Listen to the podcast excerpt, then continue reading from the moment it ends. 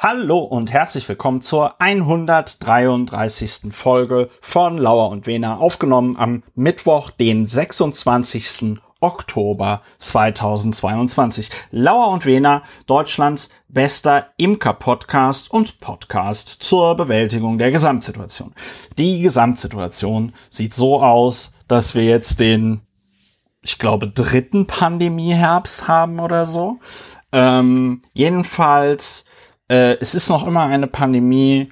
Äh, mein Podcastpartner und ich, der Berliner Strafverteidiger Dr. Ulrich Wehner, äh, wir nehmen an zwei getrennten Orten auf. Das ist auch äh, gut so, einmal aus gesundheitlichen, aber auch aus äh, Faulheitsgründen. Und ähm, wir sind natürlich im Herzen miteinander verbunden, aber, und das ist auch äh, uns besonders wichtig, das immer wieder zu betonen, wir sind auch über ein Kabel verbunden, über ein Telefonkabel, denn auch äh, wenn man mit Mobiltelefon telefoniert, geht das die weiteste Strecke über ein Kabel. Ja, guten Abend, Ulrich. Hallo, guten Abend, Christopher, mit dem ich verbunden bin. In der Tat sind wir nicht aus allein aus Gesundheitsgründen getrennt räumlich, sondern auch aus Effizienzgründen. Wenn, Effizienz, das klingt so viel besser als ja, Faulheit. Wenn die Wirtschaft schon in die Rezession abgleitet, müssen wir alles tun, dass wir effizient und effektiv arbeiten. Ein Teil davon ist das getrennte, räumlich getrennte Podcasten im Geiste verbunden. Äh, bin ich dir, du Publizist, Historiker, Mitglied des Berliner Abgeordnetenhauses AD und INSPE und Berater. Ja, und äh, wenn das so weitergeht äh, wie heute auf TikTok, dann bin ich demnächst auch äh, TikTok-Influencer. Ja. Ich hatte ein Video gepostet, das hat gerade 190.000 Views. Finde ich sehr beeindruckend, was Algorithmen alles so äh, veranstalten können, wenn man gerade äh, nicht zuschaut. Ja, äh, Ulrich, äh, wie halten wir es? Äh, sagen wir, reden wir noch darüber, wie es uns geht, oder äh, halten wir uns da an die amerikanische Methode? Ja, die amerikanische oder, ich habe drüber nachgedacht, ich glaube auch, in der türkischen Kultur ist es so, dass man einfach zwingend sagt, wie geht's, äh, zwingend sagt, schönes Wochenende und äh, da ist dann jetzt auch nicht, also gerade bei der Frage, wie geht's, erwartet man nicht Berichte bis in die dritte Generation der Familie, sondern ja. sagt einfach, ja, ja, läuft schon. Also deshalb ja. auch in diesem Sinne, ja, ja, läuft. Wir haben genug, worüber wir reden. Wir brauchen nicht den Einstieg über die Frage, wie geht's, wo man dann so, so langsam warm wird. Nein, nein, wir treten schon warm an, sind ja. Heiß gelaufen. Gut geht's. Ja. Awesome. Great. Awesome Pawsome. Awesome Pawsome. Ja. Und traditionell, bevor es richtig, richtig losgeht, traditionell, lieber Ulrich, erklärst du ja, wir wollen ja ein sehr niederschwelliger Podcast sein, ein sehr kompakter Podcast. Erklärst du immer, was machen wir ja eigentlich bei Lauer und Wena? Ja, das faktenbasierte Aufregen und die Verfertigung des Gedankens beim Denken, äh, beim Sprechen, meine ich natürlich. Und faktenbasiertes Aufregen geschieht so, dass man sich nicht direkt aufregt, sondern sich noch ein bisschen mehr oder weniger anschaut, was liegt dem denn eigentlich in tatsächlicher Hinsicht zugrunde, diesem Störgefühl, dieser negativen Emotion, die ich verspüre.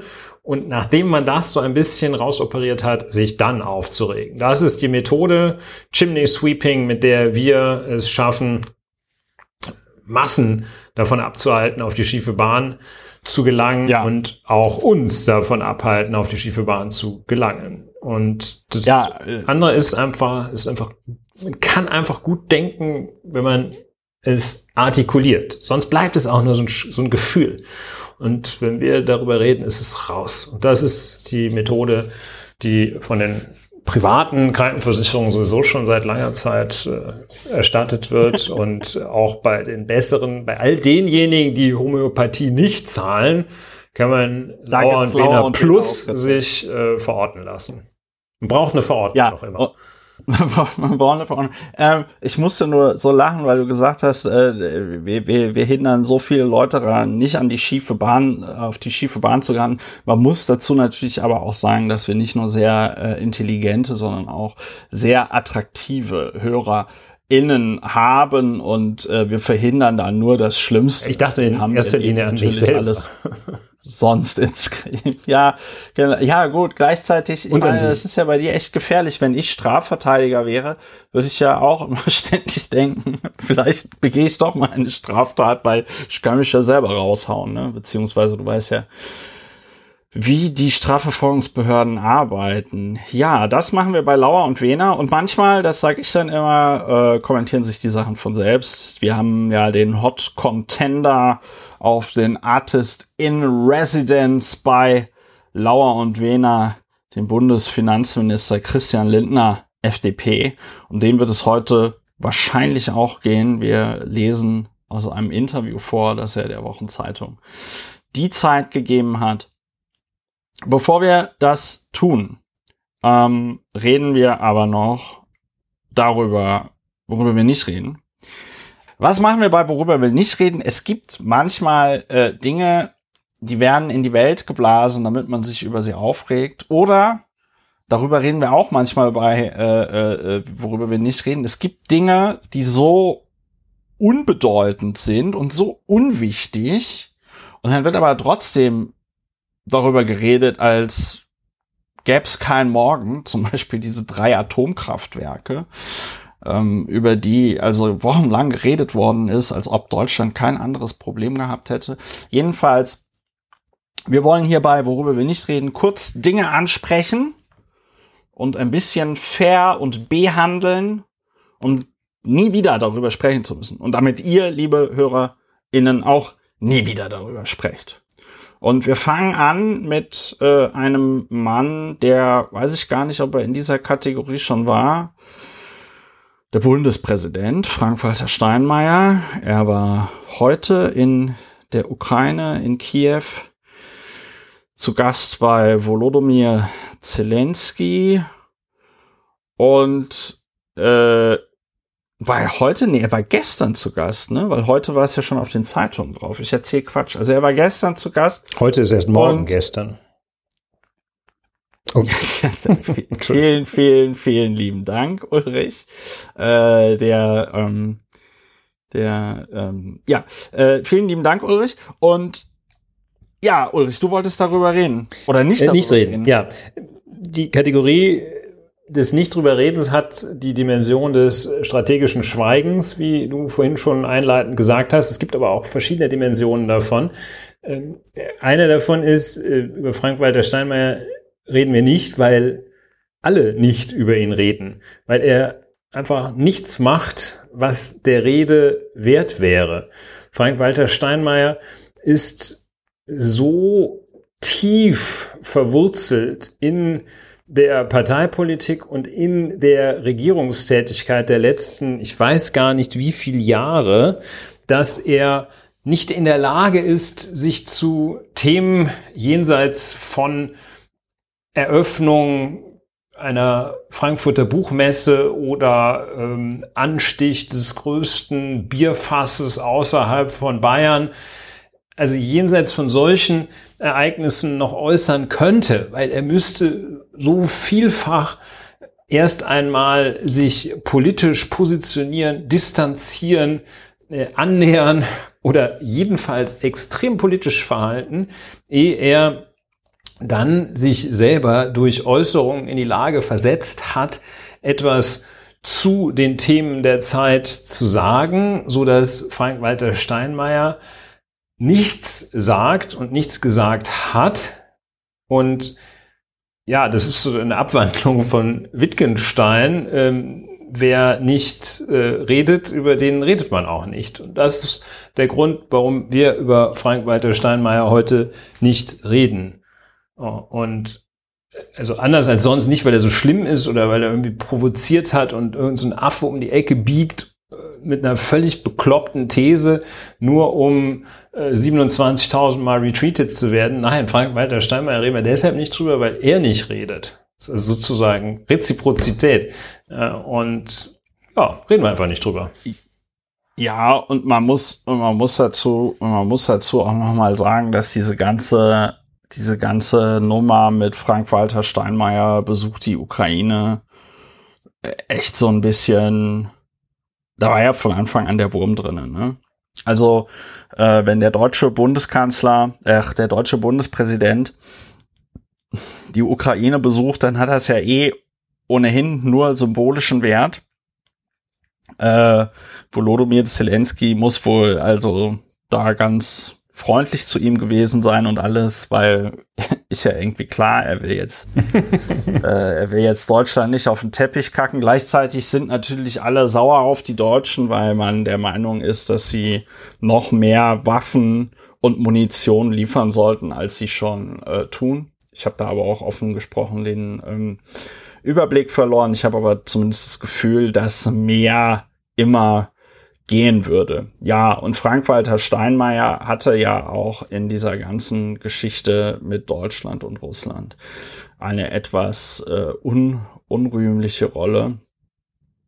Und deswegen sind die osteuropäischen Länder, auch die Ukraine, ohnehin nicht so gut auf äh, ihn zu sprechen. Ja, und dann sollte er kommen und dann hieß es, er ist nicht mehr erwünscht. Da waren alle irgendwie total beleidigt. Mit alle meine ich jetzt alle, Leu alle SPD-Mitglieder. Das war dann auch ein bisschen peinlich anzusehen, wie sie dann die Ukraine, wahlweise die Ukraine oder den ukrainischen Botschafter in Deutschland oder Volodymyr Zelensky dann beleidigt haben, um, weil das ja nicht geht und man irgendwie ganz klar sieht, okay, dieser Bundespräsident ist auch nicht, also wird zumindest von der SPD nicht als überparteilich wahrgenommen, sondern äh, irgendwie noch immer so als SPD-Mitglied, ja.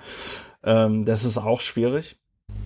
ja, das ist schwierig. Und am Ende, ja, das ist, das ist deswegen schwierig, weil, muss ich jetzt nicht erklären, aber der, der Bundespräsident, äh, und ich glaube, da sieht man auch das ganze Stein, Frank-Walter Steinmeier-Problem. Der Bundespräsident braucht aus sich heraus eine, sag ich mal, Gravitas, die ihn dann wirklich zu so einer überparteilichen Gestalt werden lässt. Also zum Beispiel, äh, wo ich ja total beeindruckt bin und den sehe ich auch immer sehr gerne, weil er ein, finde ich, super Stil hat ist ja hier der Alexander van der Bellen ähm, in Österreich. Ja. Äh, nach den Enthüllungen, die es da neulich wieder gab, also irgend so ein Kurzvertrauter aus der ÖVP will ja jetzt auspacken gegen die ganze äh, ÖVP-Führung, ehemalige und ähm, Beobachter sagen schon, also das könnte auch mit Haftstrafen für äh, äh, Sebastian Kurz enden und so. Und dann kam das alles raus und dann gibt der ähm, Alexander van der Bellen eine, eine Pressekonferenz. Äh, eine Pressekonferenz hatte er schon mal angefangen mit Liebe Österreicherinnen und Österreicher. Jetzt fragen sie sich, was will der denn schon wieder von uns? äh, und hier hat er auch also angefangen und gesagt, also es war ein bisschen, es war auf einer gewissen Art und Weise war es auch süß in seiner Naivität, aber ich sag mal, der Frank, der Alexander van der Bellen, der ist halt irgendwie rund, äh, so von der, von der Gesamtperformance, ja. Und also da habe ich jetzt nicht das Gefühl, da sitzt ein explizit Grüner als äh, Bundespräsident in Österreich, sondern eben jemand, der es geschafft hat, sich da auch ein Stück weit von seiner Parteizugehörigkeit äh, zu lösen. Und bei Frank-Walter Steinmeier habe ich das halt äh, nicht, sondern da habe ich ja, Gefühl, und der ist noch immer Genosse durch und durch. Das führt dazu, dass er nichts sagt. Dass er nicht spricht. Du, der sagt, Ulrich, der sagt halt ständig was, aber er wird halt ja, dann auch. Dass er nichts sagt, ist jetzt ne? auch, äh, ist, ist ja eher eine, eine leicht metaphorische äh, Ausdrucksweise. Also er vom, spricht vom schon. Inhalt her. Ja, also aber es kommt nichts raus. Das ist so, so. wie die Männer ja. dieser Generation äh, das berichten Ärzte und Ärztinnen, äh, dass ein, eine bestimmte Generation von Männern ab einem bestimmten Alter äh, nur noch in Begleitung ihrer Ehefrauen zum Arzt gehen und dann sagt auch nur die Frau, was dem Mann fehlt. und äh, ja, ja, ja, ja, das ist also das andere Phänomen in diesem Sinne so schlimm ist es bei Frank-Walter Steinmeier noch nicht. Äh, also es ist einfach ein Totalausfall, so dass wahrscheinlich dann irgendwann selbst die, die Welt oder so, so diesen coolen Spruch bringt, ey, was macht eigentlich Frank-Walter Steinmeier beruflich? Und ja. Ähm, ja, so ist es. Also über den reden wir nicht. Ähm, und wir reden über weitere Themen nicht. Zum Beispiel reden wir nicht über die angedachte, irgendwo im Raum oder im luftleeren Raum stehende Legalisierung von Cannabis in der Bundesrepublik ja. Deutschland. Es ist äh, ja. jetzt in den letzten Tagen äh, so äh, ja ein bisschen in die Öffentlichkeit gedrückt worden, wahrscheinlich auch weil ja warum auch immer. Und ähm, hier kommt der Grund zum Tragen, über eine Sache nicht zu reden, weil sie enorm nervig betrieben wird. Ja. Nicht als solches nervig ist, aber enorm nervig betrieben wird. Es geht schon wieder dieses alte Spiel, das dann da die CDU, CSU versucht, sich schon wieder aufzuregen. Und also es nervt voll ab. Äh, was ist aktuell da ein, ein äh, Stand der Sache? Warum ist das Thema jetzt überhaupt äh, etwas ja, visibler so als sonst. Und es ist so ein Punktepapier geliegt. Ein, ne? ein Papier aus dem Bundesgesundheitsministerium, äh, das äh, so einzelne Punkte enthält, äh, nämlich der Kauf und Besitz von bis 20 Gramm Cannabis soll künftig straffrei bleiben.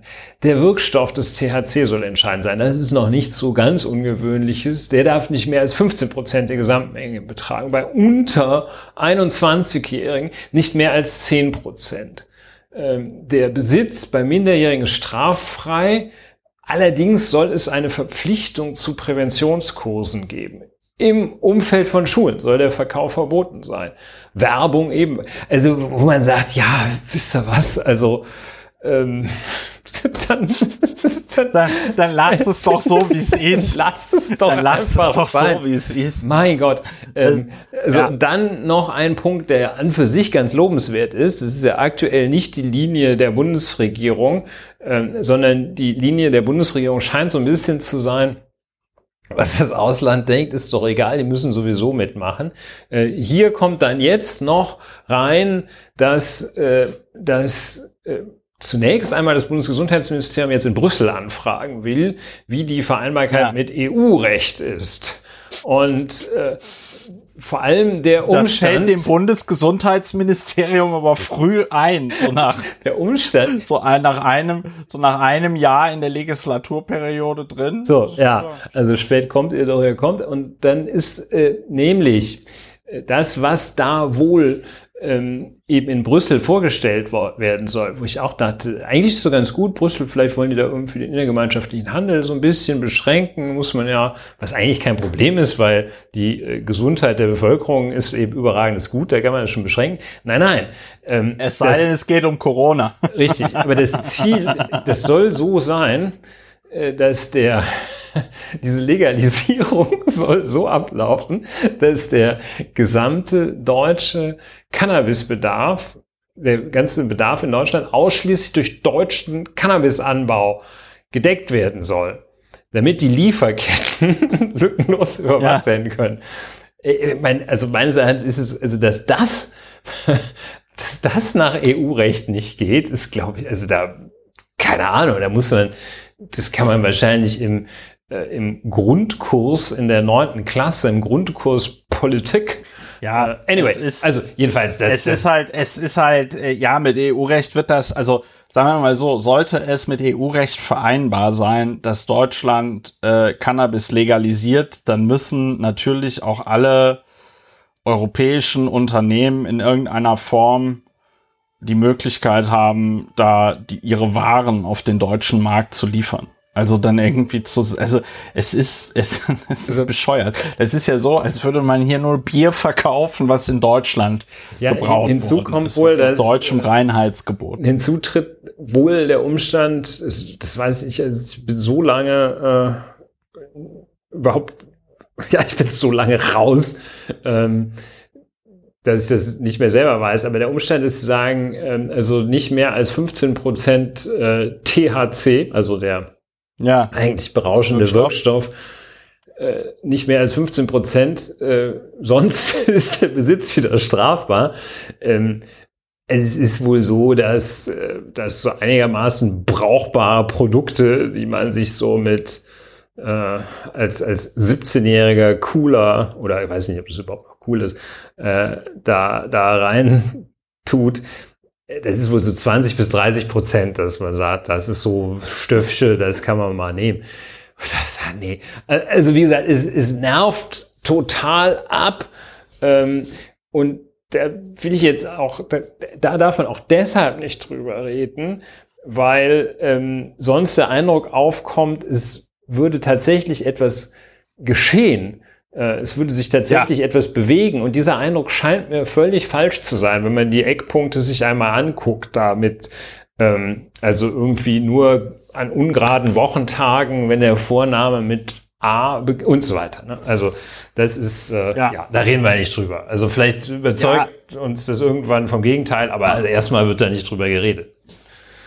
Ja, also ich muss auch noch mal ganz ehrlich sagen, äh, das klingt halt alles irgendwie so wie wir versuchen es zu legalisieren, aber wir haben eigentlich keinen Bock und deswegen versuchen wir es richtig schlecht. Ja, und bis dahin gibt es also, also diese absurden Ermittlungsverfahren, wo da dann irgendein, ja. keine Ahnung, irgendwie der, ja, irgendeiner, der so ein bisschen schräg drauf ist mit seinen 17 Jahren und dann da so ein bisschen und also Massen von Ermittlungsverfahren, weil die irgendwie äh, da den braunen Afghanen vor der Schule rauchen und so weiter. Also es ist wirklich, es ist sehr ärgerlich und äh, ja, und eine Illusion, halt die, es sind halt, dass sich etwas bewegen ja. würde. Ja.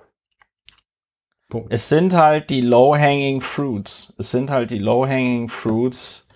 Warum echter Kriminalität nachgehen, wenn man auch irgendwelche Halbstarken wegen Haschisch strafverfolgen kann. Ja, also es ist ein äh, Trauerspiel, aber ich muss an der Stelle dazu sagen, mich wundert ja beim äh, bei bei der beim Karl Lauterbach wundert mich äh, nichts mehr. Ich habe neulich einen Staatssekretär oder eine Staatssekretärin, ich halte das mal äh, bewusst ominös äh, getroffen. Äh, Gishi, sozusagen. Also auf Bundesebene und meinte dann so, sag mal, aber kann das sein, dass der dass dem Karl Lauterbach so ein Transmissionsriemen ins Haus fehlt, ja, also dass der irgendwie seine Leitungsebene nicht richtig mit den Abteilungen und Referaten verzahnt bekommt. Ne?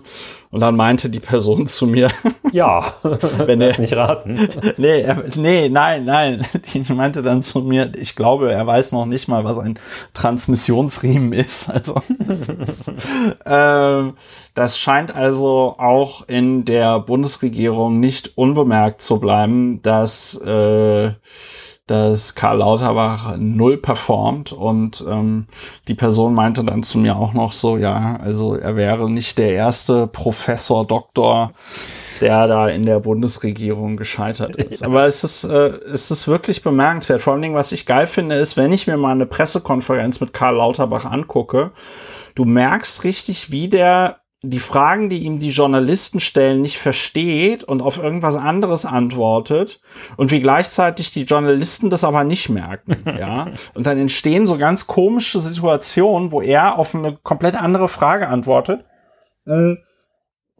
Und die das aber für die Antwort auf ihre Frage halten und ähm, das ist so ein bisschen wie in so einer, weiß ich nicht, Verwechslungskomödie, ja. Also es ist ähm, in einer Mozart. Es ist äh, in einer Mozart, aber das ist alles. Ach, du bist gar nicht, nicht Pamina. Schön. Nein, ich bin Jürgen. Ja, genau. Nein, ich bin ich bin Karl Lauterbach, ich bin der Gesundheitsminister. oh, oh. Ja, schade, schade, schade. Der ist tatsächlich, der ist tatsächlich die größte Enttäuschung in der äh, Bundesregierung. Also äh, größte im Sinne von äh, da hat man sich, da habe ich mir am meisten erhofft und ähm, da wird jetzt am wenigsten geliefert. Ja, also, und nur zur Klarstellung, das größte in dieser ja. Bundesregierung. Ne? Also wir hatten ja, ich habe heute ja, ja, im Radio Julia Klöckner gehört aus die, ah. die war gerade in Detroit und sollte sich äußern die ist jetzt der wirtschaftspolitische Sprecherin der CDU.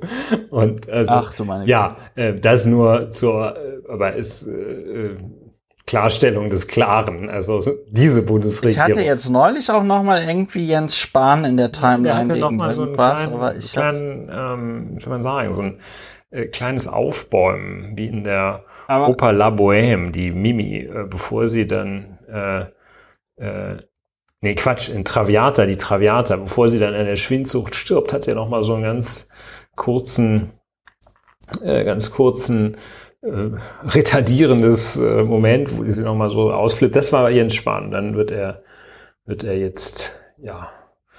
Es war auch so ein ganz Aber interessanter Artikel, den ich irgendwo gelesen habe, über die neuen Hinterbänkler. Und da war, also, das war äh, Armin Laschet, ähm, das war äh, Wolfgang Schäuble, und der ähm, Ralf Brinkhaus und Jens Spahn. Und äh, die verband alle äh, ein, ein Abstieg aus großer Höhe. Und der Einzige, ja. der meinte, nö, nö, ich komme wieder, war Jens Spahn. Ähm, naja. Ja, ja, das, der, wenn man den nachts um drei anruft dann äh, und ihn fragt, äh, Herr Spahn, wollen Sie jetzt gleich Bundeskanzler werden? Dann sagt er sofort ja. Das statt sich zu Frage. fragen, ob das überhaupt, ob das überhaupt geht oder ob er da überhaupt geeignet ist. Selbst bei der Frage Bundestrainer würde er noch ja sagen. ja. ja, also ich finde, ich finde, ähm, ich, aber wenn man jetzt so Jens Spahn googelt und dann auf News klickt, äh, ähm, das ist, äh, das sind auch irgendwie ganz geile Schlagzeilen. Spahn und Union offen für Aussetzung der Schuldenbremse. Spahn will Beteiligung von China am Hamburger Hafen verhindern. Äh, äh, ja, das ist die, meine, die schönste, die schönste Schlagzeile von vor vier Stunden wegen niedriger Gaspreise, sparen wegen niedriger Gaspreise auf Winter 2023, 2024 vorbereiten. ja, ein Mann, ein Mann, der nur, ein Mann, der nur auf Sicht gefahren ist und äh, zu einem Zeitpunkt, als man noch Masken hätte kaufen können, gesagt hat, nö, nö, das ist doch nur so ein in Asien und das ist nur so eine so eine so eine so eine leichte Grippe und so, ja. Der will jetzt also vorausschauende Planung für die Winter 2023 und 2024. Der hat auch irgendwie den Schuss nicht gehört, dass wir äh, 2023 und 2024 so viele Häuser mit Wärmepumpen versorgen müssen, dass wir diese scheiß Gasheizung äh, nicht mehr brauchen. Aber Gut, wir sind jetzt sehr im freien Assoziieren. Wir kommen von Cannabis, ja, worüber wir nicht reden. Und ja, ich genau. würde uns ich jetzt wollte, wieder in die Niederung. Ja, du willst, du willst, ja, du willst, aber mir ist noch eine Person eingefallen, über die müssen wir ganz kurz nicht drüber reden. Hat auch ein SPD-Parteibuch. Und zwar Rolf Mützenich. Und Rolf Mützenich hat am 23.10., also vor drei Tagen, den Knaller, die Knaller-Einlassung zur Ukraine-Situation Mützenich fordert mehr Diplomatie von Baerbock. Super. Guter Mann. Also äh. finde ich finde ich gut. Das ist auch so ein, das ist auch so perfektes Timing. Ne? Also äh, die Russen schmeißen gerade diese iranischen Kamikaze-Drohnen auf Kiew, ja, äh, sprengen irgendwelche Kinderspielplätze, schießen auf den Berufsverkehr, äh, töten schwangere Frauen und so. Und Rolf Mützenich sagt, ja, wir müssen zurück an den Verhandlungstisch. Ja, das ist dieser und, Unterfall äh, des nicht drüber redens, äh, weil da jemand versucht, nicht komplett in Vergessenheit äh, aller zu geraten und dann so ein Ding raushaut. Ja. Deshalb redet man da nicht drüber. Ich ja. sehe mich, ich platze, wenn ich beim Thema Rolf Mütze nicht, nicht einen Menschen zitiere. Ich weiß leider nicht mehr, wer das war, der gesagt hat, äh, eigentlich hätte irgendwie, er würde sich immer fragen, wieso die Eltern von Rolf Mütze nicht ihn Rolf genannt haben. Äh, er hätte sich dafür ausgesprochen, ihn äh, statt Rolf, ich finde meine, zu nennen. Und ich Ulrich, ich weiß, wer diese Person ist. Wer ist das? Ist das du? Nein, du nein, ich habe das nicht erfunden. In diesem Podcast schon mehrfach gebracht. Ich, hab, ich, weiß, ich kann, ich platze, auch wenn ich den nicht, es ist mir unmöglich. Du musst das sagen, ne? Ist, ja, ich kann das, ich kann, sonst muss ich, äh, genau. wie Frank-Walter Steinmeier schweigen. Ja. Ähm, ich weiß nicht, ja. wer das, ich könnte es jetzt mal googeln. Vielleicht möchte eine so wie man in der, so wie man in der Pubertät so wie man in der Pubertät, so in der Mittel- und Oberstufe manchmal Penis laut im Unterricht gesagt hat. Ne? Weil man einfach. Nee, das habe ich nicht, aber ich finde meine, dass. So aus einem raus. ähm, und ich habe es, glaube ich, auch nie gemacht. Ja, aber es gibt so Sachen. Jedenfalls. Äh, es gibt auch andere Sachen, die ich aber nicht erzähle, äh, die so, wo ich diesen Zwang habe. Ähm, ja, wir loben aus äh, eine eine very special Mansion. Ähm, also Mention, nicht Menschen, ähm, wenn jemand den Urheber, die Urheberin äh, dieser des Vorschlags, dass man äh, ihn statt Rolf, ich finde meine hätte nennen sollen. Ja. Gut, dass wir nicht drüber geredet und haben. Und ich denke, wir gehen da bis nach Kaiserslautern, damit ihn das Bundesverfassungsgericht äh, umbenennt, bevor mir jetzt die äh, Der HörerInnen zuschreiben, dass dass das der Namenssenat des Bundesverfassungsgerichts in Kaiserslautern, bevor jetzt ganz viele Zuschriften kommen, dass das Bundesverfassungsgericht in Karlsruhe ist, das ist mir bekannt, aber ich finde es im Moment lustiger oder schon seit einiger Zeit lustiger, äh, bei so besonders absurden Sachen zu sagen, da gehen wir bis nach Kaiserslautern. ja, wir so. finden es immer wieder witzig, ja. ich finde es auch immer wieder witzig. So, äh, wir kommen zu einer anderen schönen Kategorie äh, Frage der Woche. Es geht, wir, wir, wir sind ja auch irgendwie so ein bisschen ein prophetischer Podcast. Wir reden über den britischen Finanzminister Kwasi Kateng. Einen Tag später ist er weg. Wir reden über die britische Ministerpräsidentin Liz Truss. Einen Tag später ist sie weg. Und jetzt reden wir in der Frage der Woche über den neuen äh, Ministerpräsidenten von Großbritannien, und zwar äh, Rishi Sunak. Und die Freie Woche lautet, schafft Rishi Sunak zwei Salatköpfe. Entschuldigung, mehr als zwei Salatköpfe. Mehr als zwei Salatköpfe. Ja, und, und die, Antwort, Antwort ist, ist ja. Nein. So ist es. Deine Antwort ist ja, okay, ohne Aussprache. Du wolltest aber noch irgendwas zu Rishi Sunak sagen, obwohl wir eigentlich keine Aussprache machen. Nein, zu diesem Thema gibt es keine Aussprache. Wir haben gleich nochmal eine Rubrik äh, nahtloser Übergang von einer Regierung der Inkompetenz zur neuen Regierung. Nahtlosigkeit deutet es schon an. Da sprechen wir gleich nochmal über Rishi Sunak okay. und äh, eine spektakuläre Personalentscheidung, die der neue britische Premierminister ja. Äh, ja. Äh, gebracht hat. gleich. So, Zahl der Woche ist uns, glaube ich, noch immer keine eingefallen. Ne? Ja, außer äh, der nicht so richtig etwas gequält, äh, gekünstelten drei, äh, die ich, an der ich nicht festhalten möchte als Zahl der Woche, sondern einfach nur mal äh, unterbringen möchte, einen Filmtipp. Triangle of Sadness von einem, da sieht man, dass mir der Name nicht, nicht einfällt, äh, einem skandinavischen Regisseur und äh, demjenigen, der schon äh, Ruben Östlund, der schon äh, andere große Werke gemacht hat, zum Beispiel höhere Gewalt. Jeder, der einmal äh, sich in einer Paarbeziehung gleich welcher Ausrichtung befunden hat, dem sei der Film höhere Gewalt empfohlen. Und äh, The Square war der letzte bekannte Film von Ruben Östlund. Und äh, ich bin der Meinung, man kann viel lernen über menschliche Abgründe, gesellschaftliche Strukturen, gesellschaftliche Annahmen und das Leben. Woody Harrelson in einer sehr schönen Rolle als Captain Thomas Smith äh, und ja, andere. Iris Berben äh, in einer Rolle, die einem gefallen mag oder nicht. Aber Triangle of Sadness anstelle der Zahl der Woche eine Art Iris drei. Berben und Woody Harrelson in einem Film. Ja. Iris Berben ist da, allerdings. Äh, Iris Berben wurde doch bestimmt wieder für die Filmkohle gecastet.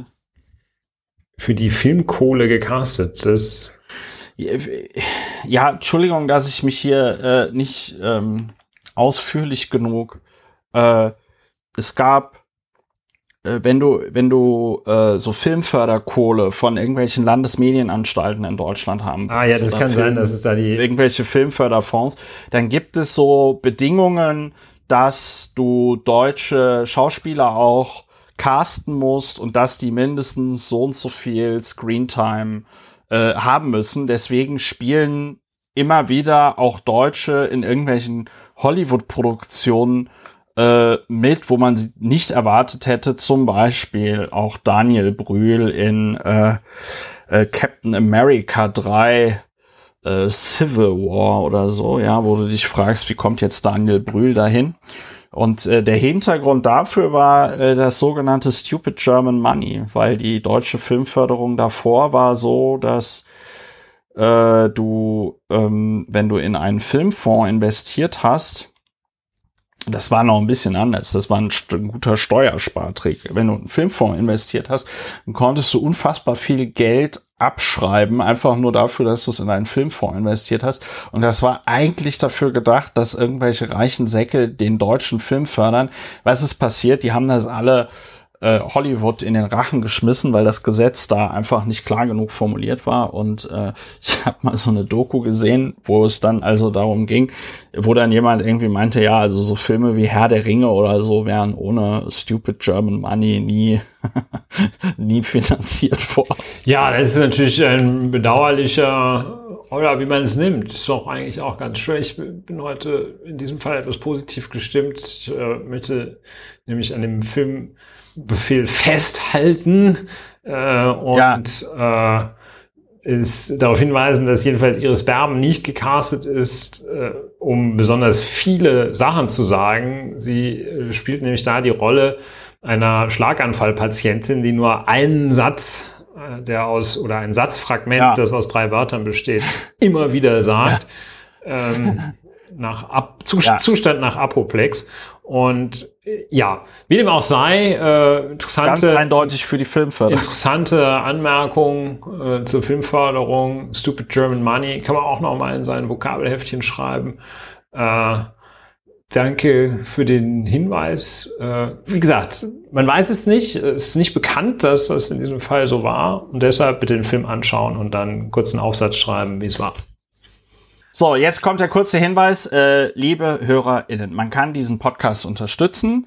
Äh, Pluspunkt da findet ihr alle Informationen zu. Wenn ihr diesen Podcast bereits unterstützt, bedanke ich mich an dieser Stelle ganz herzlich bei euch. Vielen lieben Dank. So, jetzt äh, geht es weiter. Du wolltest über äh, Rishi Sunaks Personalentscheidung sprechen. Ja, äh, das ist ein, ein schöner Vorschlag. Also Rishi Sunak, äh, neuer britischer Premierminister, Prime Minister, äh, hat also äh, ja gelobt nach dem tatsächlich Desaster mit Elizabeth Truss, äh, die es nicht länger geschafft hat, im Amt zu bleiben als ein Salatkopf.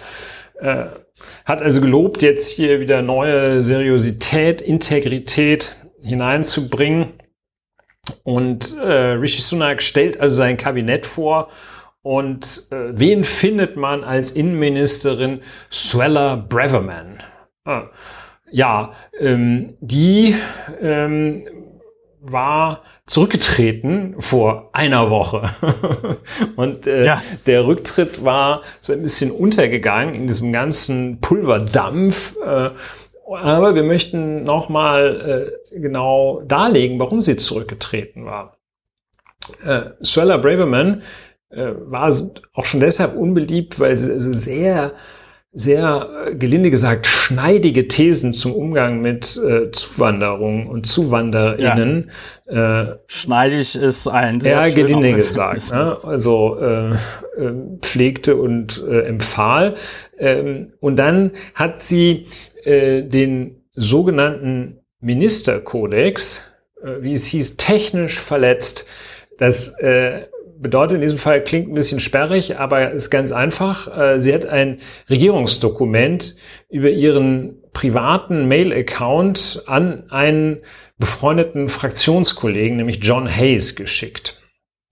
Und das ist, äh, ähm, ja, ähm, eine Vermengung, die äh, auch im Vereinigten Königreich nicht so gerne gesehen wird zwischen äh, Regierungstätigkeit, äh, Government und äh, Partei und Fraktion. Das geht schon mal gar nicht. Und äh, dass eine Innenministerin über einen privaten Mail-Account Sachen verschickt, wird äh, auch gemeinhin für inakzeptabel gehalten, zumal innere Sicherheit etc. etc. Und ähm, als wäre das noch nicht genug gewesen, ist diese Sache rausgekommen, weil diese hochkompetente Frau Innenminister AD und jetzt wieder äh, nicht nur in spe, sondern in officio, weil sie die Mail versehentlich noch ein, an einen anderen Abgeordneten geschickt hatte, der denselben Nachnamen trägt. Da waren also der, der John Hayes und der Peter Hayes. Und also so. Und da muss sie dann, also wie man sich das vorstellen kann, ich meine, so Namensverwechslung, dass man Miller statt Möller und so, das geht ja noch. Aber ähm, dass man dann sagt, Hayes und oh, hier sind zwei Hayes, oh, bestimmt, bestimmt beides mal derselbe. Also auch kein Zeichen von, gelinde gesagt, Klugheit. Und äh, dann kommt das, was ich noch den echt eine ganz ganz besonders tolle Pointe finde, ähm, der neue Außenminister Jace Cleverley, also Cleverley in, in, auch, in, in, auch echt so in Süddeutschland ist der Johannes Cleverley und den ähm, der hat dann äh, hier äh, den Premierminister und die alte neue zwischenzeitlich zurückgetretene Innenministerin verteidigt gegen den Vorwurf, dass es irgendwie ein bisschen ruchlos wäre, ähm, da jetzt so schnell wiederzukommen, nach einer Woche. Er hat gesagt, die hat große Integrität bewiesen, sie hätte ihren Fehler zugegeben, sich entschuldigt. Und ist zurückgetreten. und ist sogar zurückgetreten. muss ich sagen. Damit, also, das ist echt, da wenn das Franziska Giffey hört, da wenn das Franziska Giffey hört. Also, das fand ich, die ist sogar zurückgetreten. Also, was werft ihr denn vor, dass die jetzt nach einer Woche wieder da ist? Die ist sogar zurück. Die ja. hat also quasi das größte Opfer aller Zeiten gebracht, ist zurückgetreten. Ja. Und war eine Woche, ja. ich weiß gar nicht, ob, es gibt ja gar kein richtiges Verb oder gar keine richtige Zustandsbeschreibung äh, für äh, die Zeit, nach der man zurückgetreten ist. Also sie war eine Woche AD zurück. Außer Dienst.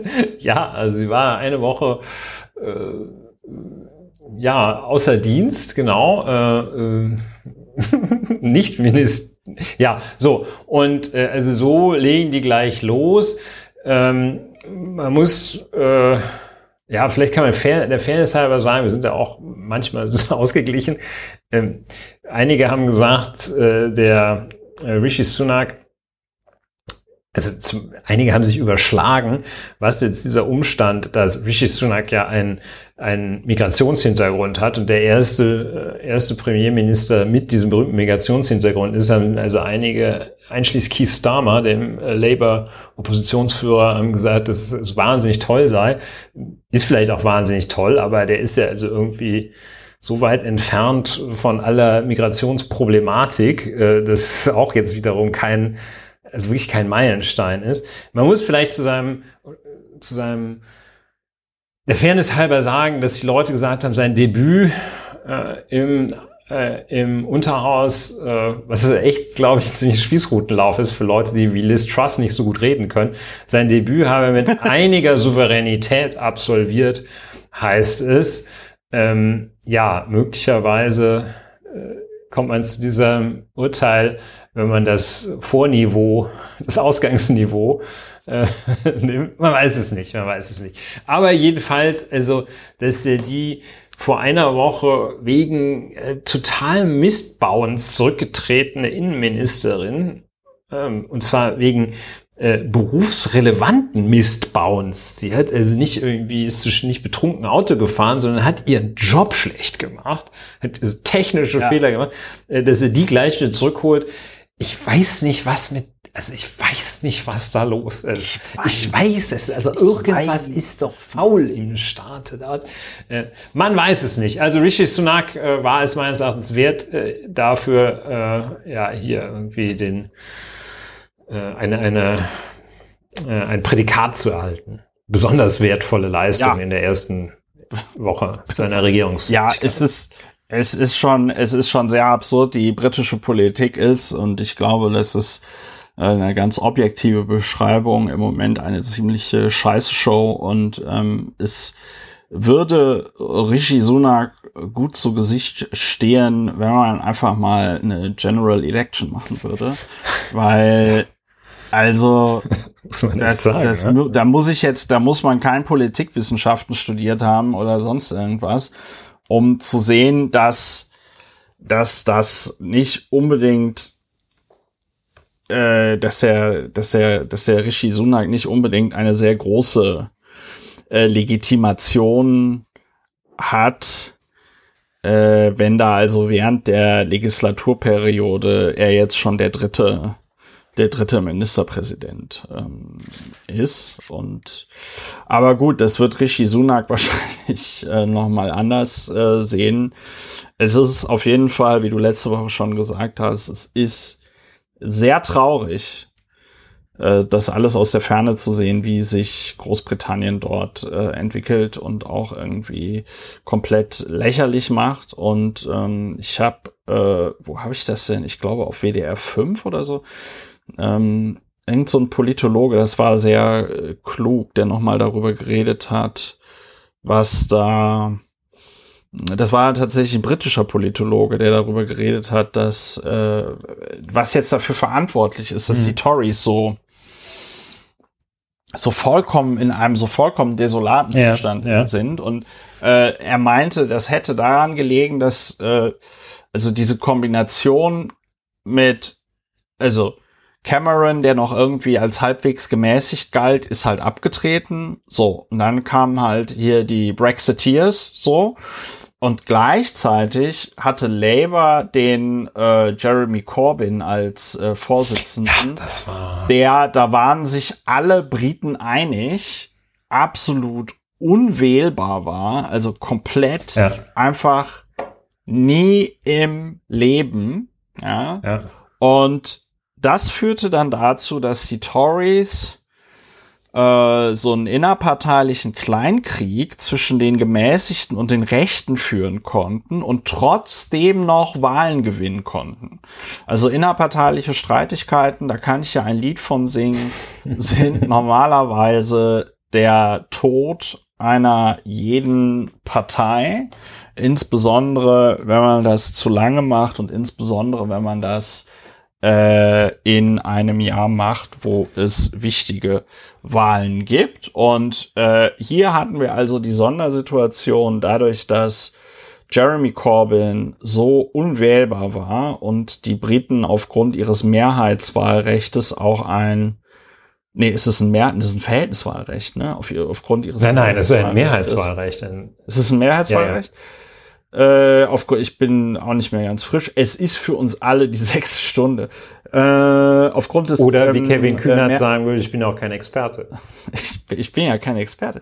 Auf jeden Fall, dadurch, dass die so de facto ein Zwei-Parteien-System haben und ähm, da noch alles an den Rändern andere Parteien gibt, also nicht an den politischen Rändern, sondern wirklich Rand im Sinne von klein, äh, ja, ist die Situation so, wie sie ist. Und dann haben halt die komplett Rechten übernommen, die in einer Fantasiewelt leben, äh, wo sie zum Beispiel halt gedacht haben, dass man sich hinstellen kann und sagen kann, äh, wir präsentieren hier das Budget.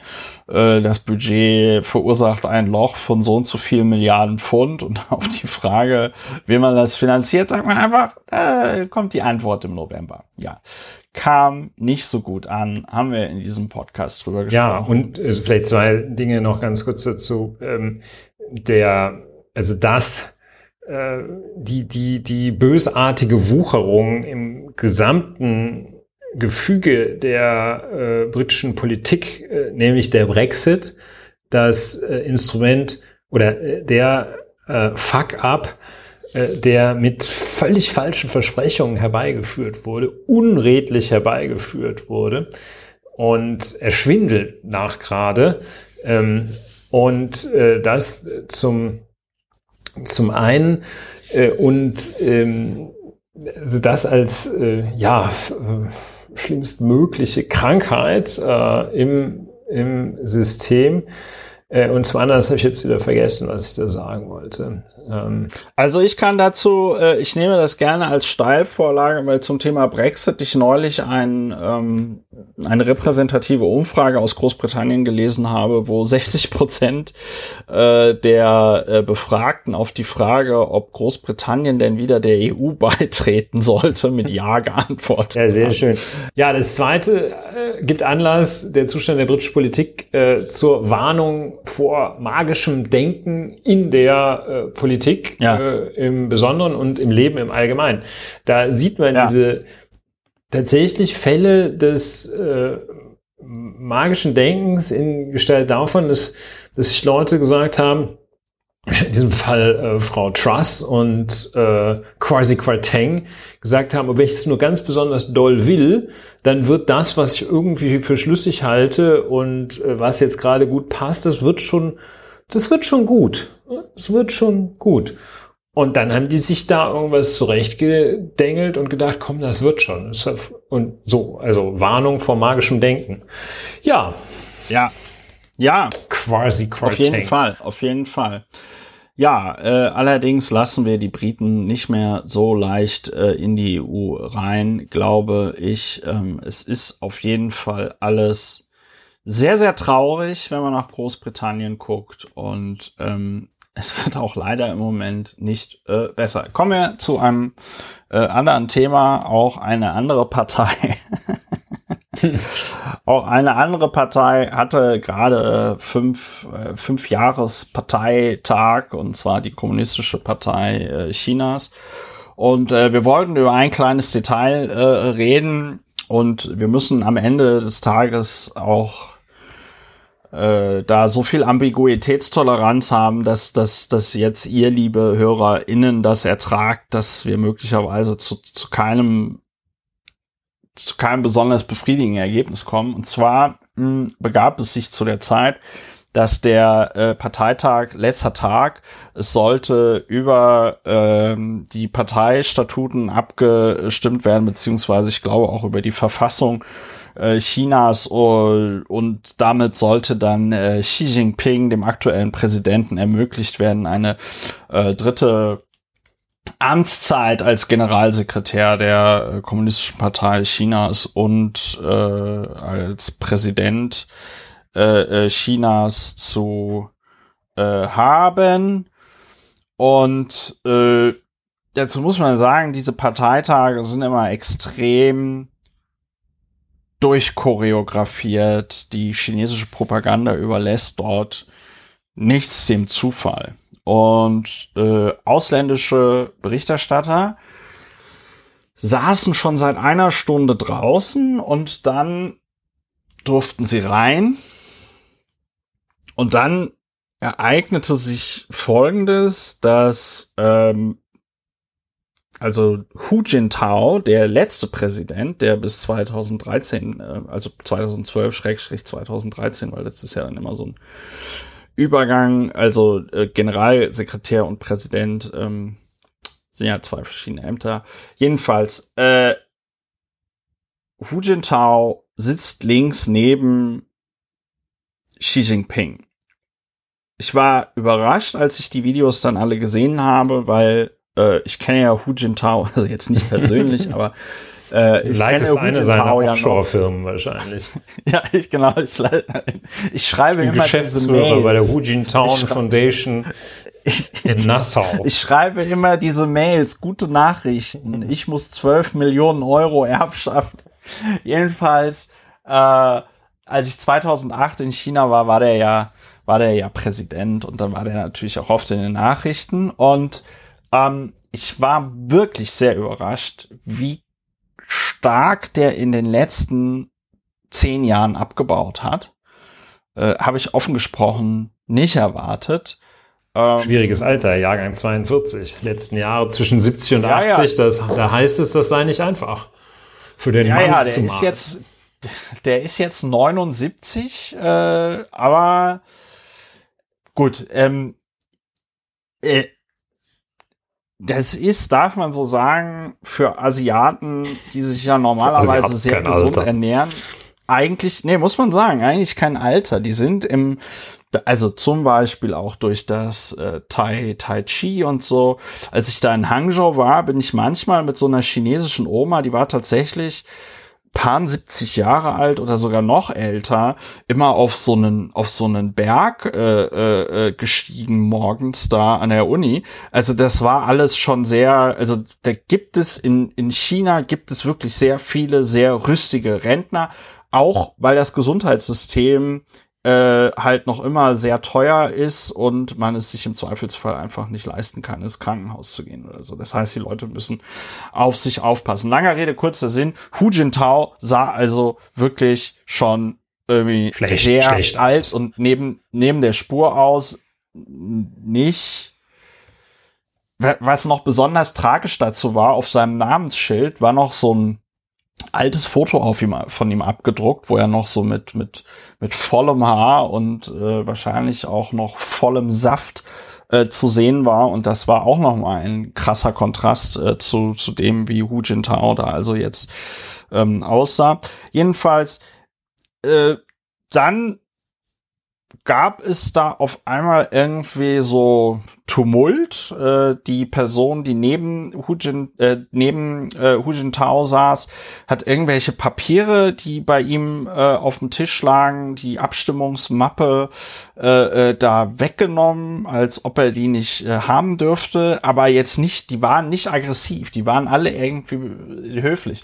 Und dann kam irgendwie so ein Saaldiener und Xi Jinping sagt dem irgendwas und äh, der Saaldiener nickt natürlich eifrig, weil was was Xi Jinping sagt, ist Gesetz. Und ähm, äh, dann versucht dieser Saaldiener, und das sah ein bisschen unwürdig aus, äh, Hu Jintao ähm, aus aus diesem Stuhl rauszuheben. Das hat mich ein bisschen an den Zivildienst im, äh, im Altenheim in Bonn erinnert. Äh, er versucht Hu Jintao rauszuheben, der will aber nicht. Und äh, dann kommt noch ein zweiter Saaldiener, sie schaffen es irgendwann, dann versucht noch der Typ äh, links neben Hu Jintao, also sein links, äh, äh, diesen Saaldiener davon abzuhalten. Der wiederum wird von, von noch einem anderen Chinesen dann wieder runtergezuppelt, so nach dem Motto, hey, lass das sein, ja. Und es sieht alles wirklich sehr, sehr komisch aus. Irgendwann haben dann die beiden Saaldiener Hu Jintao da aus seinem, aus seinem äh, äh, Stuhl buxiert und dann begleiten sie ihn nach draußen. Es sieht aber eher so aus, als ob er abgeführt werden würde. Äh, beim Rausgehen sagt er noch irgendwas zu Xi Jinping, der nickt einfach nur und guckt nach vorne, versucht das irgendwie zu ignorieren. Äh, neben Xi Jinping saß äh, Li Keqiang, der ähm, äh, Ministerpräsident äh, Chinas, der auch nur also der noch so ein Schulter, Schulterklopfer, noch so eine Berührung von Hu Jintao ja, ja, bekommt. Da, da, ja, also es sah wirklich, es sah wirklich sehr komisch aus und äh, was also wirklich auch bemerkenswert war, dass die ganzen Parteimitglieder, die da saßen auf dieser Bühne, also da hat sich keiner geregt, keiner geguckt, keiner kommentiert. Äh, und es war halt jetzt irgendwie unklar, ob das eine, ob das nochmal so eine Machtdemonstration von Xi Jinping war, äh, so nach dem Motto hier, schaut her, ich kann sogar den ehemaligen Präsidenten ähm, vor laufenden Kameras hier raustransportieren lassen. Oder und das war das, was dann äh, die offizielle Verlautbarung von Xinhua war, der chinesischen Nachrichtenagentur, beziehungsweise was dann auch auf CCTV gebracht worden ist. Ähm, besondere Ironie des Schicksals, dass also CCTV, der Name für die ganzen chinesischen Sender, ist, ähm, und CCTV hat dann auch noch mal einen Beitrag gebracht, wo sie irgendwie Hu Jintao auf, äh, also genau, Xinhua hat gesagt, es wäre, wären gesundheitliche Gründe gewesen, dass es also äh, Hu Jintao nicht so gut gegangen wäre und dass er aber trotzdem natürlich an dieser Sitzung noch hätte teilnehmen wollen, aber dass sie dann halt irgendwie gesagt haben, nee, äh, wir holen dich da jetzt mal raus. Es wurde auch spekuliert, ob der irgendwie einen positiven PCR-Test hatte. Dann hieß es aber wieder, na ja, der musste vorher sein, weil sonst äh, wäre er da überhaupt nicht reingekommen. Äh, es gab also viele und wilde Spekulationen, was da jetzt los war. Die Szene wurde nicht im chinesischen Fernsehen gezeigt. Die Szene wurde auf den chinesischen Social Media Plattformen komplett wegzensiert. Du konntest nicht nach Hu Jin, nach dem Namen Hu Jintao auf äh, Weibo äh, suchen. Und ähm, jetzt ist halt die Frage, was ist da passiert? Ich tendiere tatsächlich, weil sie auch noch mal, ähm, also bei Xinhua gesagt haben, es hatte gesundheitliche Gründe, weil sie ihn bei äh, CCTV dann auch noch mal auf diesem Parteitag gezeigt haben und so. Ähm, ich tendiere tatsächlich zu dieser Gesundheitsnummer, äh, äh, insbesondere auch deswegen, weil also zwei Sachen, weil erstens äh, Xi Jinping steht ja jetzt zur, vor dieser historischen Situation, dass er nach Mao Zedong im Grunde genommen der, der, der Präsident Chinas ist der Generalsekretär der KP mit der, mit der meisten Machtfülle seit Mao Zedong. Also das wurde ja mal aus einem Grund eingeführt, dass man gesagt hat, wir wollen nur zwei Amtszeiten und dann äh, äh wird äh, gewechselt. Ja, dass man zumindest noch so ein bisschen äh, innerparteilichen Konkurrenzdruck äh, hat, damit da oben nicht irgendwelche komplett inkompetenten Menschen äh, an ihren Stühlen festkleben können. Jedenfalls, ähm, da überschattet dann natürlich bei so einem historischen Ereignis überschattet dann natürlich äh, so so eine Abführung von Hu Jintao ähm, irgendwie die gesamte Veranstaltung, das war ja das Thema, über das zumindest in westlichen Medien, aber auch in asiatischen Medien, also es wurde überall drüber berichtet, ja, das hat diesen Parteitag komplett überschattet. Und das müsste auch den Chinesen klar gewesen sein. Und ich kann mir also nicht vorstellen, dass man also das so ein für sie historisches Ereignis also dadurch überschatten lässt, dass man da also den ehemaligen Präsidenten äh, abführen lässt. Und dann noch ein anderer Grund, weil äh, die chinesische Gesellschaft natürlich schon auch sehr konservativ ist, äh, sehr patriarchalisch äh, äh, geprägt, aber auch eben sehr ähm, ja, ich weiß gar nicht, wie man das sagt. Also so Respekt vor dem Alter. Ne?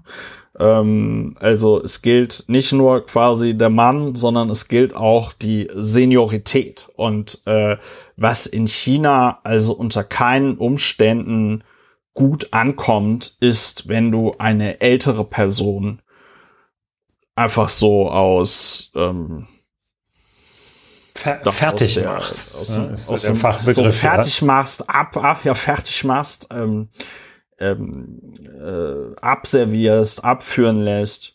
Und da muss man auch noch mal dieses Konzept des Gesichtsverlustes äh, hier kurz hinzuziehen, denn die Fehleinschätzung im Westen oder in westlichen Ländern ist meiner Meinung nach immer, dass die Leute denken, dass nur dann eine Person das Gesicht verliert, aber es ist so, dass der Gesichtsverlust dann eben auch bei allen Anwesenden passiert, weil sie es zu dieser Situation haben kommen lassen. Bedeutet, dass also auch, ähm, also auch aus der Perspektive es einfach keinen Sinn macht, dass man jetzt sagt, okay, wir nutzen jetzt diese Gelegenheit, um ein Exempel an Hu Jintao zu äh, ähm, statuieren. Meiner Meinung nach war es tatsächlich Gesundheit. Ich weiß nicht, ob die äh, KP oder die chinesische Presse sich da noch mal in irgendeiner Art und Weise äußern wird, ob sich Hu Jintao noch mal äußern wird. Ähm, ich bin natürlich kein Arzt äh, und äh, Ferndiagnosen sind immer sind immer wirklich sehr schwierig, aber äh, also ich sag so viel, der sah der sah wirklich nicht gut aus. Also von naja, aber das, von seiner körperlichen dann, dann hatte er aber keinerlei Krankheitseinsicht, wenn deine wenn deine äh, These zutrifft, dann äh, hat er es jedenfalls nicht eingesehen äh, nach der Körpersprache und dem nach außen den sichtbaren Ablauf der Szene, dass er, ich, äh, dass es für ihn besser sein würde, da sich hinausführen zu lassen. Ich habe mich auch, ich habe mich auch tatsächlich gefragt, ob es nicht vielleicht Demenz ist. Ja, aber das äh, ist ja jetzt auch keine so eine Sturzdemenz, die zwischen äh, die die zwischen Mittagspause und Beginn eintritt. Äh, das also sag mal diese öffentliche ja. Abführung. Du merkst, ich bin nicht äh, unbedingt äh, darauf aus, der These sofort beizutreten. Äh, ich weiß es auch nicht. Für mich sah es, ist jetzt aber auch nur eine äh, episodischer Eindruck. Für mich sah es nach einer gezielten Demütigung aus, äh, die da äh, dem Herrn Hu zuteil werden sollte. Und äh, ich kann es nicht sagen. Ja, also wir wissen es also nicht. Ich, es ist eine, eine wirklich verstörende Szene gewesen, finde ich auch. Äh, ja, also eine sehr komisch. Ähm, bizarr, äh, also überhaupt keine äh, vergleichbaren Szenen, äh, die äh, uns, die wir äh, den obersten Sowjet nicht mehr wirklich haben tagen sehen, uns bekannt wären. Äh, zum Teil haben wir den eigentlich noch tagen sehen. Ähm, einige von uns beiden. Und ähm, aber also so mit gar nicht so mit unseren Schemata interpretierbar, mit denen wir die Welt betrachten. Also ganz, ganz ungewöhnlich. Das Ganze ist natürlich auch ein Szenario, das für uns insgesamt sehr ungewöhnlich ist, wenn da 5000 Leute parallel klatschen. Äh, das ist, ja, skurril, bizarr. Äh, und dann diese, diese Szene. Müssen wir verfolgen, äh, ob man dazu noch was erfährt. Das ist eine, ja, eine, fand ich auch eine sehr bewegende Sache. Es wird auch in, in sämtlichen Jahresrückblicken außerhalb Chinas wird diese Szene auftauchen. Das weiß ich Auf schon jeden jetzt. Fall. Wer sie noch nicht gesehen hat, möge dem sei dringend geraten, sich einfach, das anzusehen. Ist, einfach Hu Jintao googeln. ja, einfach nur Hu Jintao googeln. Ja, China äh, bewegt uns weiter, lässt uns nicht los. Äh, ja. Genau, aber äh, äh, äh, äh, bevor wir zu Costco und Hamburg kommen, muss ich noch mal ganz kurz sagen, damit es hier keine Missverständnisse gibt. Ich halte das natürlich für eine komplette Katastrophe. Das habe ich in diesem Podcast, glaube ich, aber schon mal auch gesagt. Aber ich will es bitte noch mal sagen, das ist eine komplette Katastrophe, dass äh, Xi Jinping jetzt eine ähm, zweite Amtszeit, dritte. Äh, eine dritte Amtszeit äh, haben wird. Es ist auch schwierig, dass er um sich herum natürlich nur noch Partei äh, also nur noch Vertraute hat und also wirklich überhaupt gar kein Widerstand mehr aus der KP äh, äh, zu befürchten ist. Das ist, sage ich mal, das Klima oder das ist auf jeden Fall das Rezept, damit äh, so eine Diktatur komplett in die in die Willkürherrschaft irgendwie abrutscht. Ne? Also ich will nicht sagen, dass es in China irgendwie Rule of Law gab, aber mh, hm, ich sag mal, nach der nach der Öffnungspolitik, die mit Deng Xiaoping begann, ähm, war es ja schon so, dass auch die KP China verstanden hat, insbesondere nach dem Fall des Eisernen Vorhangs und der, der Auflösung der Sowjetunion, dass die schon verstanden haben, also äh, äh, wie ging das Gorbatschow-Zitat nochmal, dass er nie gesagt hat, aber damit wurde er immer wer zu spät, wer zu spät kommt, kommt dem bestraft das Leben. Leben. Ja. Und äh, das haben die schon verstanden. So und ähm, auch wenn China eine Diktatur ist, äh, die ich jetzt auch nicht in Schutz nehmen möchte, was aber zumindest ein Silberstreif am Horizont ist, ist halt eben diese innerparteiliche diesen, diese innerparteilichen Auseinandersetzungen dieser verschiedenen Strömungen, die dann eben dazu führen, äh, dass nicht die größten Vollidioten auf einmal äh, äh, Alleinherrscher irgendwie in China werden, dass du zumindest in dieser Partei noch so Checks and Balances hast, ja.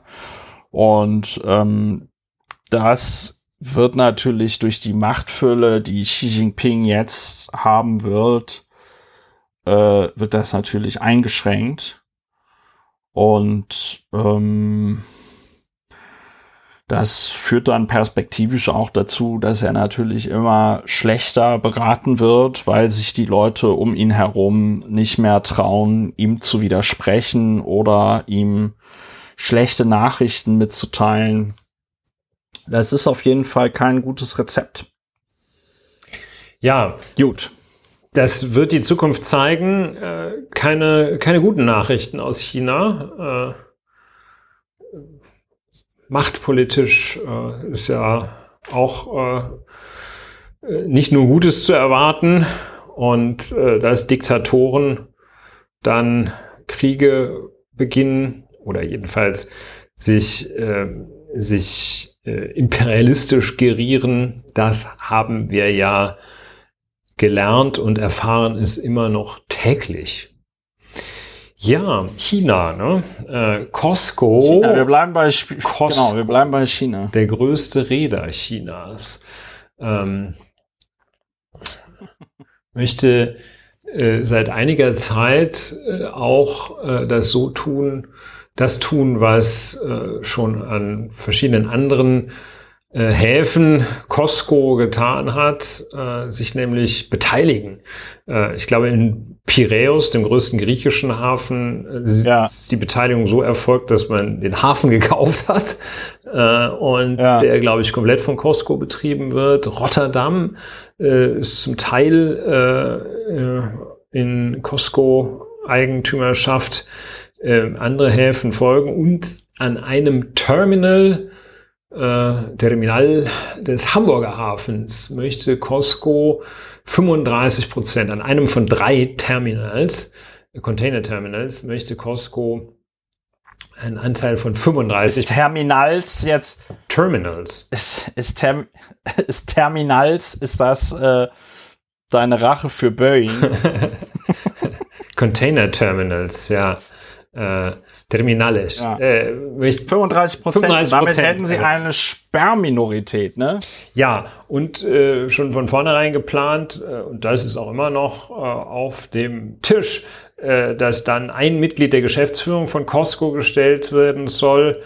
Und äh, ja, und ein paar Minderheitenrechte noch zusätzlich gewährt werden sollen. Die Aufregung ist jetzt aktuell, seit ein paar Tagen kann man sagen, groß. Ja. Äh, das Thema war bis dahin außerhalb der Öffentlichkeit, jetzt ist es in der Öffentlichkeit. Ähm, und das hat dazu ja. geführt, dass alle, äh, auch du und der ich. Ja, das. Wie?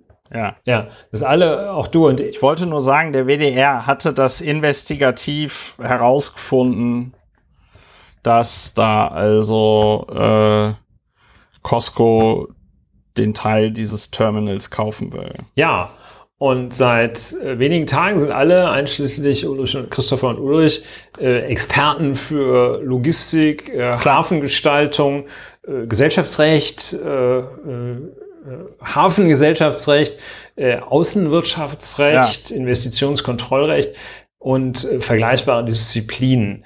Ähm, die Diskussion wird im Wesentlichen so geführt äh, mit so Zweisatzargumenten.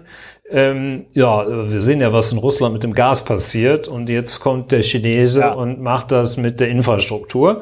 Ähm, ja. Wenn es ein Dreisatzargument ist, dann wird noch auf Huawei verwiesen, Viersatzargumente auf dieses äh, äh, Road and Belt Projekt, äh, die neue chinesische Seidenstraße. Belt and Road. Belt and Road, ja. Ähm, die neue chinesische Seidenstraße äh, mit riesen Infrastrukturinvestitionen. Ja, und dann sagen die einen, uh, nö, China darf nicht, und die anderen sagen, uh, Wirtschaftsstandort Hafen. Ja, und da ja. ist das, äh, da ist die Diskussion aktuell. Ich schlage vor, du sagst was dazu noch, was dir einfällt, und dann sage ich noch ein bisschen ja. was zum Investitionskontrollregime, was das eigentlich ist. Wo ist jetzt, ja. also diese Frage, die aufgetaucht ist, wo kommt sie, äh, wo kommt sie eigentlich her und wo geht sie dann hin? Ja. Sag mal was. Ja, und sag mal was. Du, doch mal was. Du, du, du, sagst doch sonst auch was.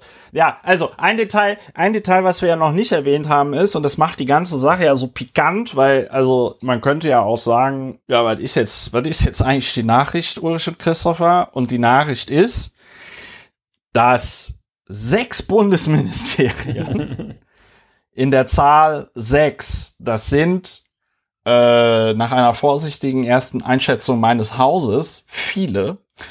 Sechs Bundesministerien sagen, nein, Costco soll den Hamburger, soll einen Teil dieses Terminals am Hamburger Hafen bitte nicht kaufen. Keine gute Idee. Wollen wir nicht.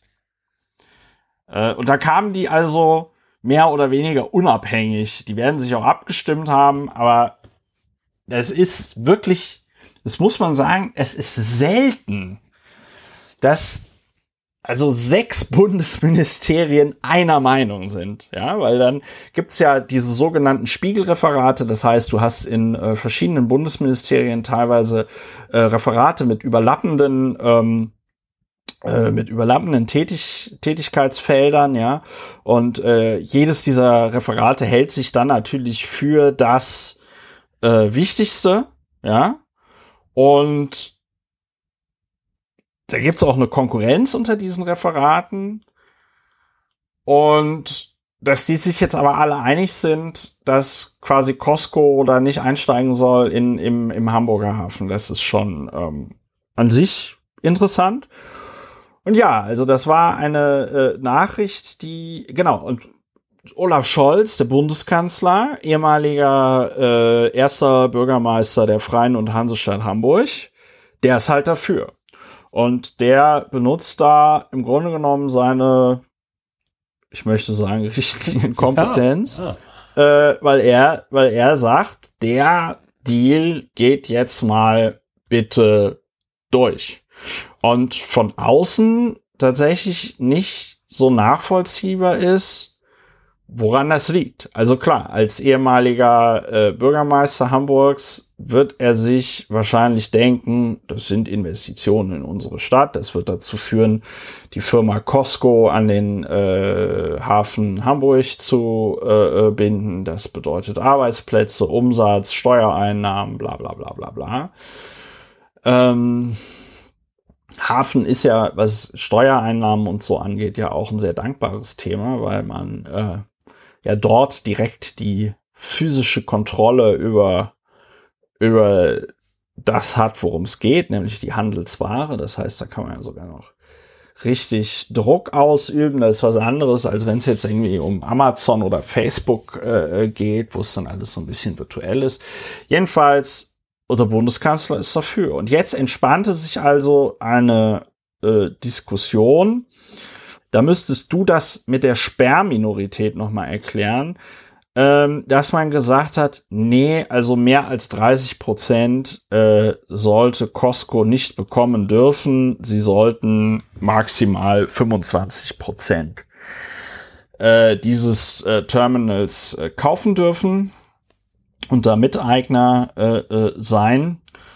Und das scheint, wenn man jetzt die Berichterstattung verfolgt, die äh, die das zu sein, worauf man sich irgendwie geeinigt hat. Gleichzeitig hat Costco jedoch schon seine AktionärInnen davor gewarnt, dass dieser Deal auch komplett platzen könnte.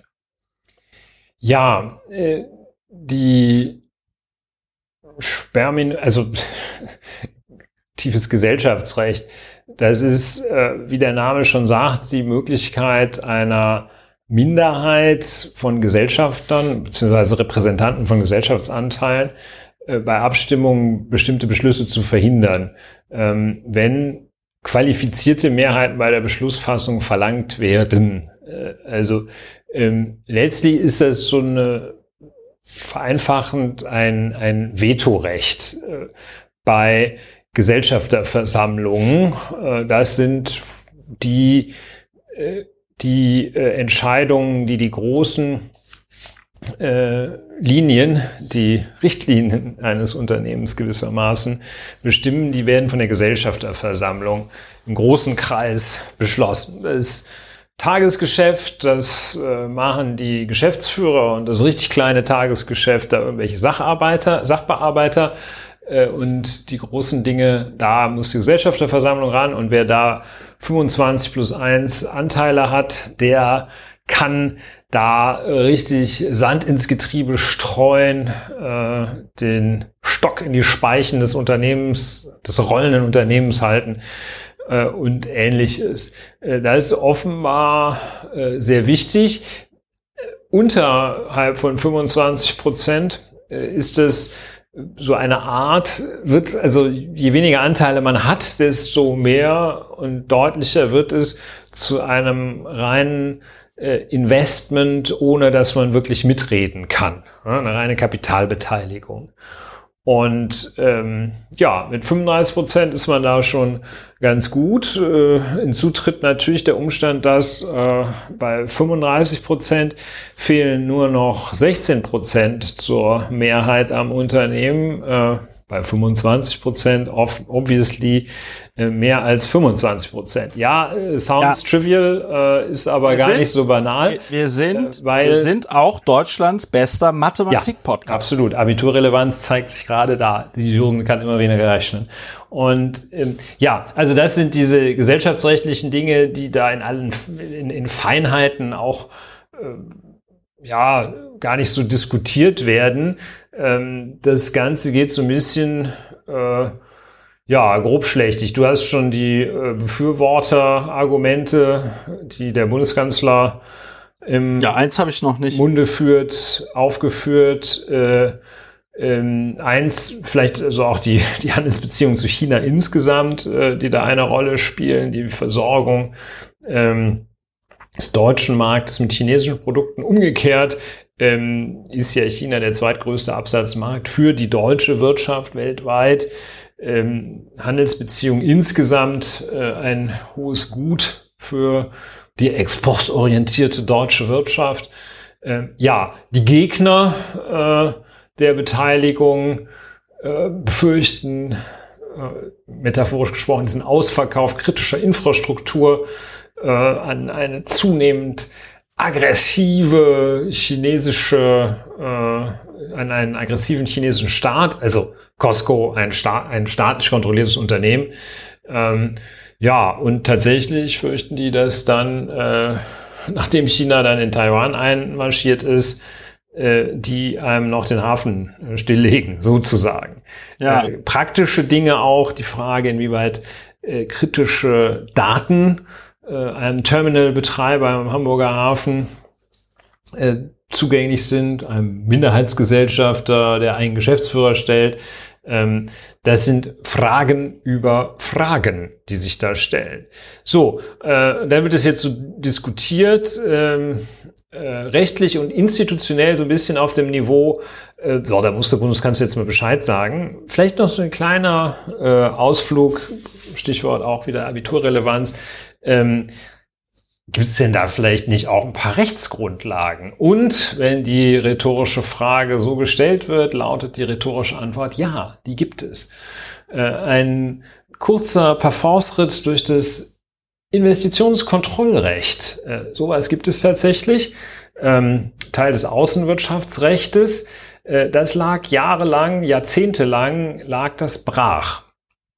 Und äh, das liegt daran, dass äh, große Züge der Wirtschaftsordnung in Europa äh, tatsächlich im Jahr 1992 mit dem berühmten Vertrag von Maastricht, äh, der äh, schon den Euro, die Euro-Einführung vorbereitete, den europäischen Binnenmarkt verwirklichte oder zur Ver Verwirklichung beitrug, dass äh, große Teile des europäischen Wirtschaftsrechts dadurch geprägt sind.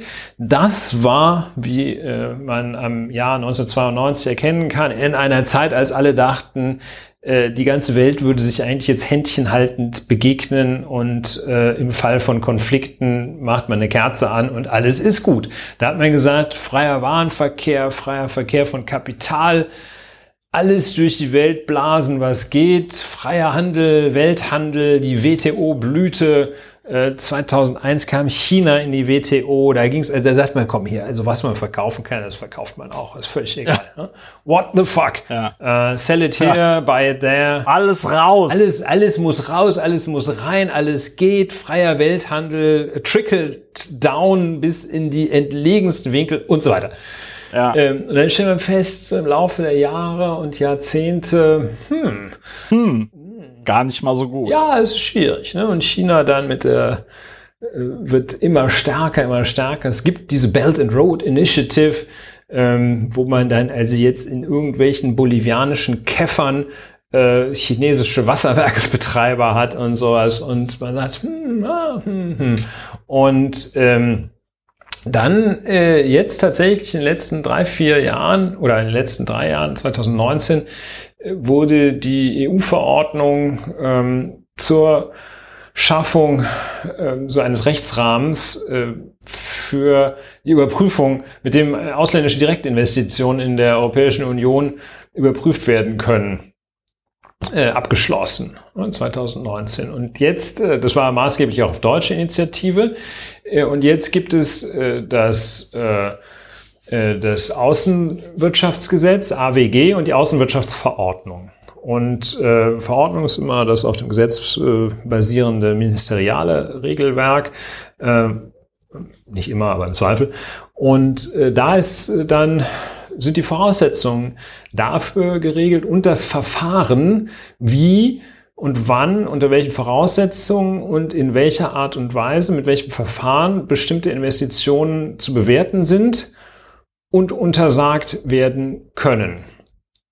Und äh, da gibt es dann äh, ein relativ strikt geregeltes Verfahren, was die Fristen angeht. Und äh, äh, wenn die Voraussetzungen vorliegen, also insbesondere ist die Voraussetzung, dass Investitionen in die kritische Infrastruktur getätigt werden sollen, das ist auch so ein bisschen definiert. Äh, bei ähm, bei äh, Hafenanlagen äh, geht das nach dem Volumen des Frachtumschlages, ist hier wohl äh, erfüllt. Äh, also bei kritischer Infrastruktur äh, muss bereits der Erwerb von 10% der Stimmrechte äh, geprüft werden durch das Bundesministerium für Wirtschaft und Klimaschutz. Ähm, ja, das müssen die Unternehmen, die eine Beteiligung planen, müssen das melden äh, beim äh, Bundesministerium für Wirtschaft. Und diese Meldung, das ist so ein bisschen wie im Kartellrecht, gut, einen mit dem anderen erklärt, aber diese Meldung löst einen Fristlauf für das Prüfverfahren aus. Und äh, das Prüfverfahren nach dieser Meldung muss innerhalb von zwei Monaten ähm, eröffnet sein und innerhalb von vier Monaten muss es abgeschlossen werden. Da gibt es noch Verlängerungsmöglichkeiten. Wenn dann aber nicht gesagt wird, hier ist nicht mit eurer Beteiligung, dann gilt es als genehmigt. Und das ist wohl der Grund, warum das jetzt aufkommt, hochkommt, hochpoppt, aufpoppt. Ähm, es sieht so aus. Es ist aber nicht ganz klar, dass diese maßgebliche Frist für den Abschluss des Prüfverfahrens am 31. Oktober, also in knapp einer Woche, abläuft. Und wenn man jetzt nicht handelt, ja dann ist das, da gilt das als genehmigt. Ne? Schweigen als Zustimmung im Rechtsverkehr, ganz so schwierig. Ei, ei, ei. Und ähm, ja, und äh, dann muss das, Kabinett, muss das Kabinett beschließen äh, und das Ganze in Gestalt einer Untersagung machen. Das ist halt äh, immer etwas schwieriger. Also auch so äh, sozialpsychologisch ist es ja immer etwas schwieriger, etwas zu tun, als was, etwas zu lassen. Äh, hier muss ja. dann also gesagt werden, Jungs äh, aus China, Jungs und Mädels aus China ist nicht. Ja? Mädels wahrscheinlich äh, da in diesem ganzen, ähm, was ist das höchste Organ des Kap P-Politbüro oder wie heißen die? Das Politbüro. Das Politbüro, ja. die haben, glaube ich, schon 221 Mitglieder. Mit, 205 Mitglieder von 200. elf Frauen, auch sehr gut. Also so viel zum Thema Jungs und Mädels. Aber ähm, ja. jedenfalls, also da muss man dann was machen.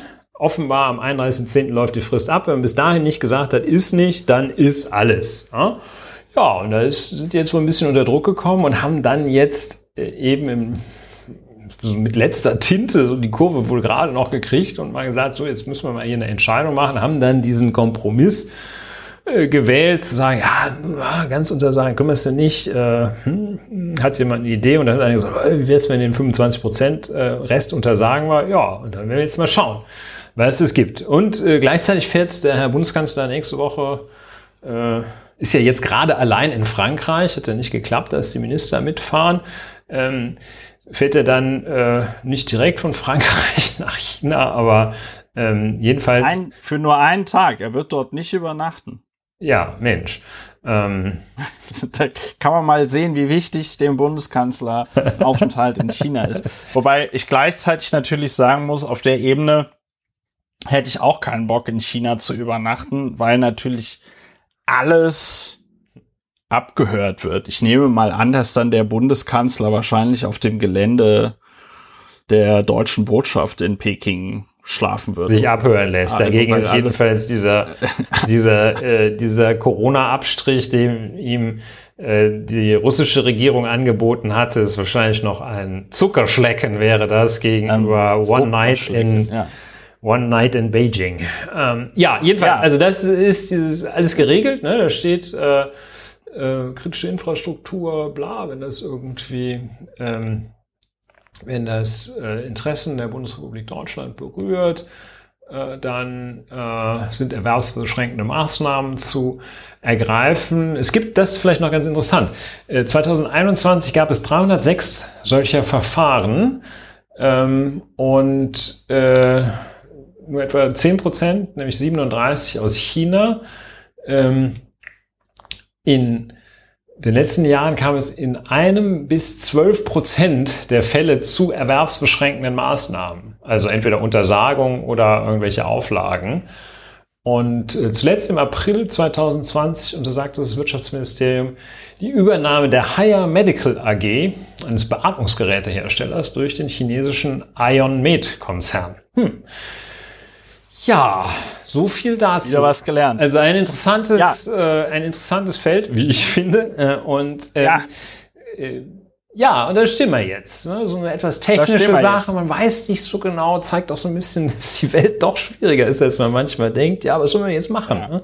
Das ist nicht so ganz eindeutig, was machen wir jetzt? Ne? Und äh, I don't know. Vielleicht sollte man sich da mal ein paar Kriterien überlegen. Ähm, ja. und sich das mal etwas genauer anschauen, was denn da, was denn da eigentlich ja. passiert. Also, Wie wichtig ist das denn jetzt, wenn da, wenn da einer ein Drittel von einem Drittel der Terminals über, ist das irgendwie eigentlich der Rede? Weiß ich nicht. Ne? Also gut, dass ich das also, nicht weiß, ist nicht so beunruhigend, aber ich habe den ja, Eindruck, dass... Sollte irgendjemand in der Bundesregierung sollte es wissen. Viele das nicht Wobei, wissen. sagen wir mal so, dass es, dass sechs Ministerien gesagt haben, nein, das sollte nicht passieren, ist ja schon mal ein ja. Indiz dafür, dass einige Leute gesagt haben, nein, wir wollen das nicht. Ähm, ich wollte noch zwei Sachen erwähnen.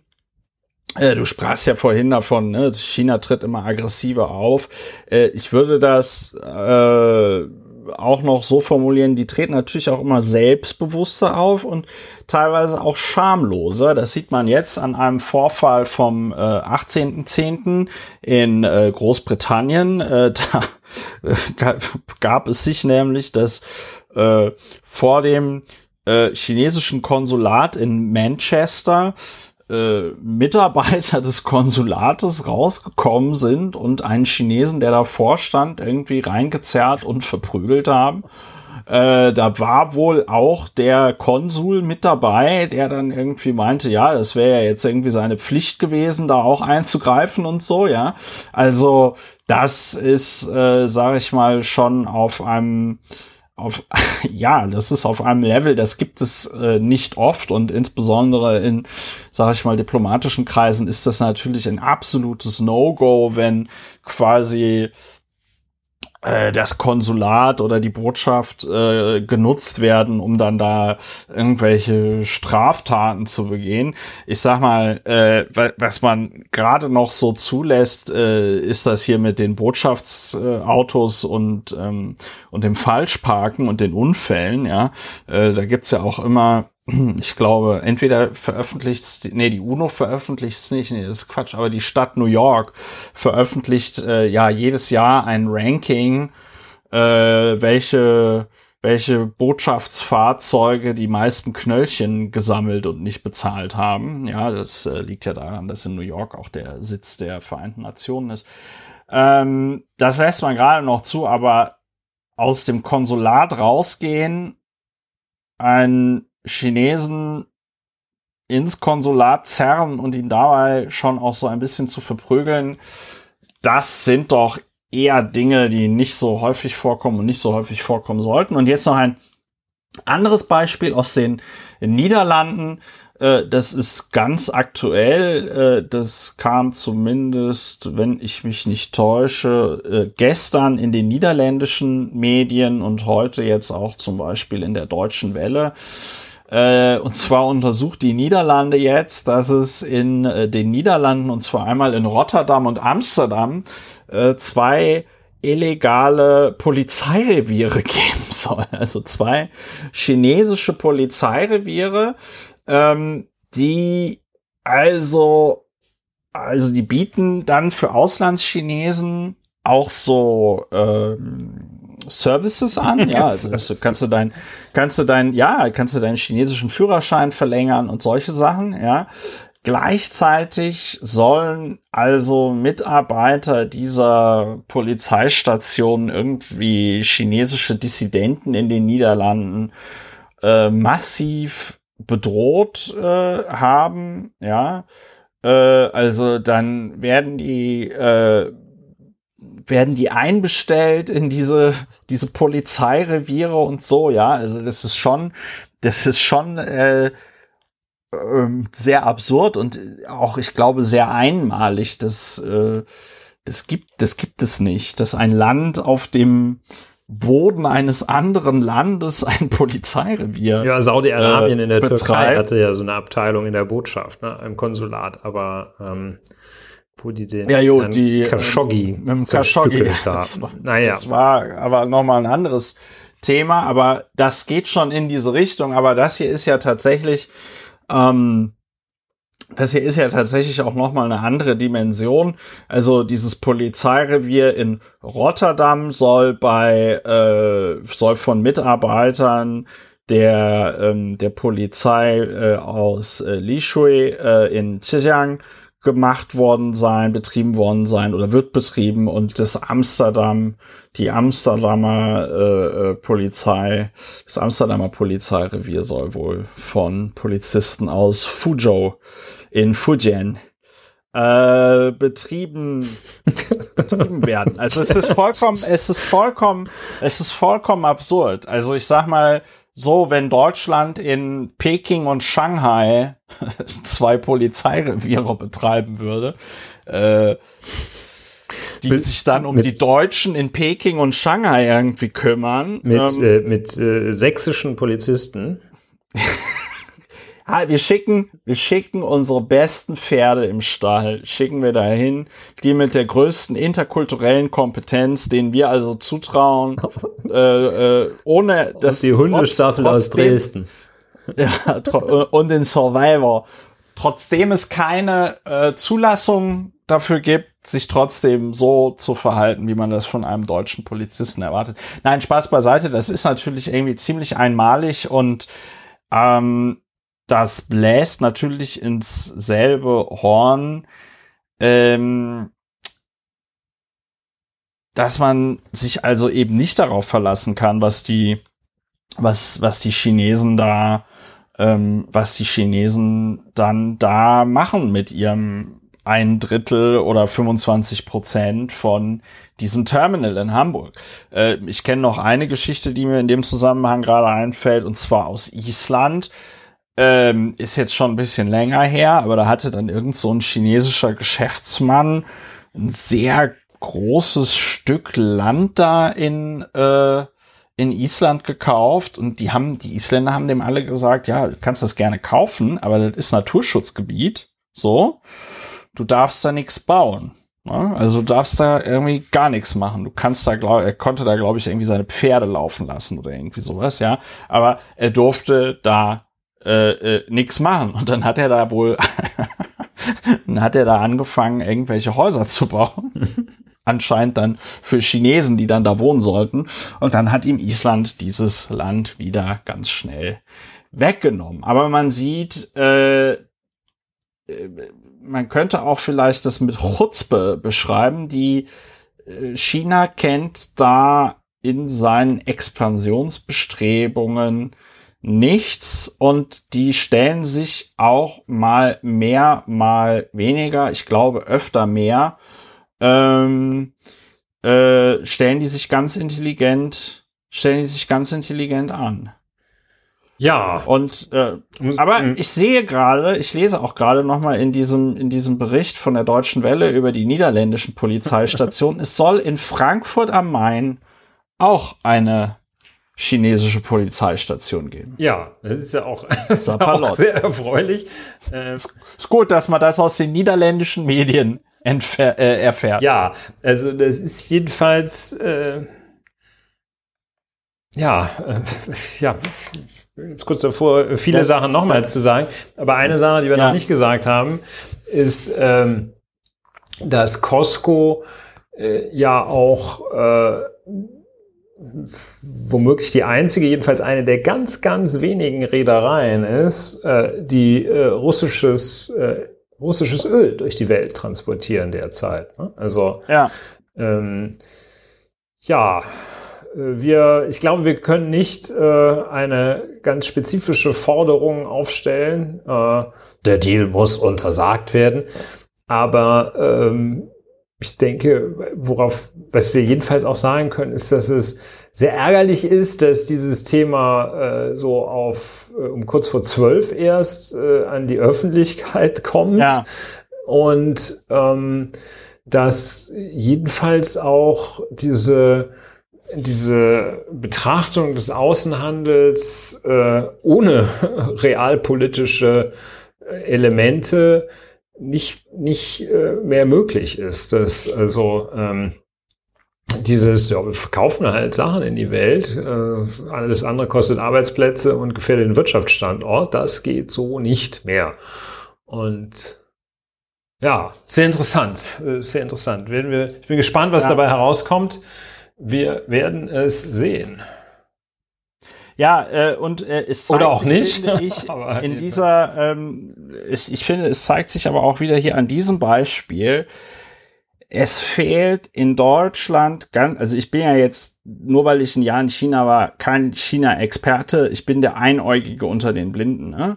Aber was wirklich in Deutschland ganz krass fehlt, ist China-Expertise. Es fehlen ich glaube, es fehlen noch nicht mal die Leute, die jetzt irgendwie Sinologie studieren oder äh, andere Sachen mit Bezug auf China, sondern es fehlt daran, dass die Politik in Deutschland es begreift, dass es strategisch wichtig ist, dass wir Leute in Deutschland haben, die in Sachen China gut ausgebildet sind, die die Sprache sprechen, die die Kultur kennen, die die Mentalität kennen, also im Sinne von, wie muss ich mit denen, wenn ich mit denen verhandele, wenn ich mit denen irgendwie diplomatisch agiere, wie muss ich mit denen umgehen, wie lasse ich mir da auch nicht die Butter vom Brot nehmen, ja. Das scheint in meinen Augen alles äh, zu fehlen, beziehungsweise von der Politik nicht priorisiert zu werden und China nutzt das natürlich ganz brutal aus. Das ist jetzt an sich nichts Schlimmes. Das würden wir, wenn es andersrum wäre, genauso machen. Aber äh, diese Abhängigkeit, das ist ja der Widerspruch, diese Abhängigkeit zu China ist ja schon da. Also äh, weil ich ja jetzt auch oft dann in der Politik höre, so ja, man darf sich ja jetzt nicht von China abhängig machen, so wie wir uns von Russland abhängig okay, das könnte äh, etwas zu spät haben. Sein, ja. da, da, ja, da möchte man dann diese, die, so, dieses, diesen Soundbite einspielen, so Hallo McFly, jemand zu Hause, ähm, weil die, die deutsche, die deutsche Produktion, die nach China irgendwie outgesourced äh, äh, äh, ist und ähm, bei allen möglichen Sachen, ja, also Kleidung, äh, äh, sonstiges äh, Gedöns, aber auch hochwertige Waren. Ja, die Produktion und der Absatz eben. Ne? Also die deutsche Automobilindustrie, die setzt, ja. glaube ich, äh, irgendwas, je nachdem, wie man es rechnet, 30 äh, Prozent ihrer Produkte äh, auf dem chinesischen Markt ab. Wenn die sagen, ist nicht mehr, wir kaufen jetzt in Japan und in den USA ausschließlich. Äh, oder in China. Dann, oder, ja, oder wir produzieren selbst. Aber das ist ja ein Prozess, der, ja, wie dem auch sei. Ne? Also da ist. Du, es gibt ja, ja, mittlerweile jedenfalls also hohe Abhängigkeit. Ja. Und, ähm, ja, ich glaube, ich kann mir vorstellen, dass also auch ein Teil des Unbehagens wahrscheinlich daher rührt, ähm, dass China äh, ja im Rahmen seiner äh, wirtschaftsstrategischen Ausrichtung ein sehr starkes Gewicht auf den Ausbau von Attention Germany Infrastruktur legt. Und das ist ja, ja äh, etwas, das, äh, wenn die Klagen im Lande stimmen und äh, die Beobachtungen, die jeder selber machen kann, äh, im alltäglichen Leben sich verallgemeinern lassen, ist ja der Ausbau der Infrastruktur eines der großen, großen Defizite hier in Deutschland. Ähm, und äh, dass das nun äh, besonders unangenehm ähm, erscheint und sich besonders unangenehm auswirkt und möglicherweise dazu führt, dass man die Augen verschließt. Also ich jedenfalls schaue aus meiner Perspektive da mit einer erheblichen Bewunderung auf diese ja. äh, Strategie, äh, auf einen krassen Ausbau der Infrastruktur im eigenen Land und eine Kontrolle der Infrastruktur auf möglichst weiter, äh, möglichst globaler Ebene ja. zu setzen. Das ja, ist äh, also klug. Der, der Ausbau der eigenen Infrastruktur ist, weil die äh, ne, in den fünf Jahresplänen setzt sich ja dann die KP China äh, immer äh, als Ziel stetiges Wirtschaftswachstum und äh, wie erreichst du jedes Jahr auf den Punkt genau sechs Prozent Wirtschaftswachstum, indem du einfach ganz viel baust. Du baust Straßen, du baust Brücken, du baust Hochhäuser, du baust Flughäfen, Züge, äh, Bahnstationen, Bahnhöfe. Also das ist ähm, und was auch an diesen Bauprojekten so praktisch ist, ist man äh, hält die Wanderarbeiter in äh, äh, äh Schach in China, ja, äh, man hält die beschäftigt. Ähm, und äh, das ist auf jeden Fall etwas, wo ich mir die Frage stelle, wie das in Zukunft sein wird, ob China da genauso viel äh, Zeit, Geld und Energie reinstecken wird, diese Infrastruktur auch in einem benutzbaren Zustand äh, zu halten, weil Brücke bauen ist nur die Hälfte, dann fängt die Arbeit erst ähm, richtig, richtig an. Also deswegen halt ähm, Infrastruktur und ähm, Infrastruktur in anderen Ländern, weil sie eben sicherstellen wollen, dass ihnen sowas nicht passiert, dass sie nicht sanktioniert werden können, dass in Asien, aber auch Europa so viele Länder ökonomisch von China abhängig sind, dass man sich eben nicht mit denen anlegen kann. Und da äh, äh, da muss man sagen, hat China in den letzten 30, 20, 20 bis 30 Jahren, also die Soft Power, wahnsinnig gut, wahnsinnig gut ausgespielt, insbesondere auch mit dieser Belt and Road Initiative, was immer man davon jetzt halten mag, aber ähm, äh, dieses Projekt zeigt ja schon einige Erfolge und es bindet natürlich die Länder, die da dann mit China zusammenarbeiten, bindet es natürlich auch an die Volksrepublik. Und ähm, ja, wie gesagt, schade, schade, schade, dass das alles keine Rolle hier in Deutschland spielt. Es ist ja auch ein Trauerspiel, wenn man sich die China-Berichterstattung anguckt. Also die KorrespondentInnen aus Deutschland, die in China sind, machen ja eine super Arbeit. Aber es sind halt nur ein paar. Ne? Und äh, wenn man sich überlegt, wie viele MitarbeiterInnen äh, deutsche Medien zum Beispiel in den Vereinigten Staaten von Amerika äh, haben oder so, ja, ähm, dann äh, spiegelt, dann, dann, dann sieht man einfach, dass, äh, dass China da nicht die Wertigkeit hat in der Berichterstattung, die es haben, die es haben müsste. Ja.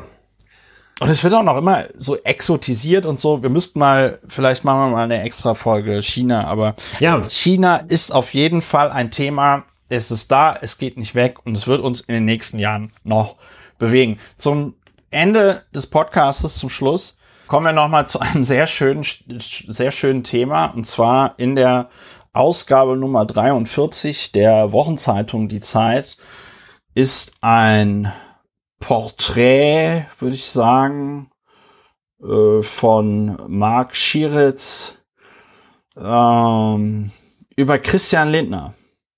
Ja. Mit der Überschrift Unsterblichkeit bedeutet man muss im Leben keine Prioritäten mehr setzen. Und die Unterzeile ist, Christian Lindner hat Stress, heißt es. Dabei geht es ihm prima. Ein Porträt des Bundesfinanzministers. Und du wolltest mit mir darüber reden. Ich hatte in der letzten Woche schon einen Ausschnitt daraus getwittert. Dieses Bonbon äh, heben wir uns aber auf für kurz bevor es in den Bewertungsteil geht. Ja, man lernt ihn kennen, den Christian, durch dieses Porträt. Ähm, und am besten gebe ich wieder, an welchen Stellen ich finde, dass man ihn ganz besonders gut kennenlernen kann. Und das ist zum Beispiel Christian Lindner kann nicht viel anfangen mit der These, die FDP müsse weiter nach links rücken, um für Wähler attraktiv zu werden, die liberale Position der Partei beim Thema Marihuana, Corona oder Abtreibung gut finden, aber mit ihrer Wirtschaftsfreundlichkeit Probleme haben. Das ist äh, deshalb für mich wichtig, weil ich das immer wieder äh, höre und immer wieder begegnen mir Leute, die sagen, ach, diese FDP, es braucht doch eine liberale Partei, die sich so für äh, Bürgerrechte einsetzt, äh, Cannabis-Legalisierung, ähm, gegen große Lauschangriffe, Vorratsdatenspeicherung etc.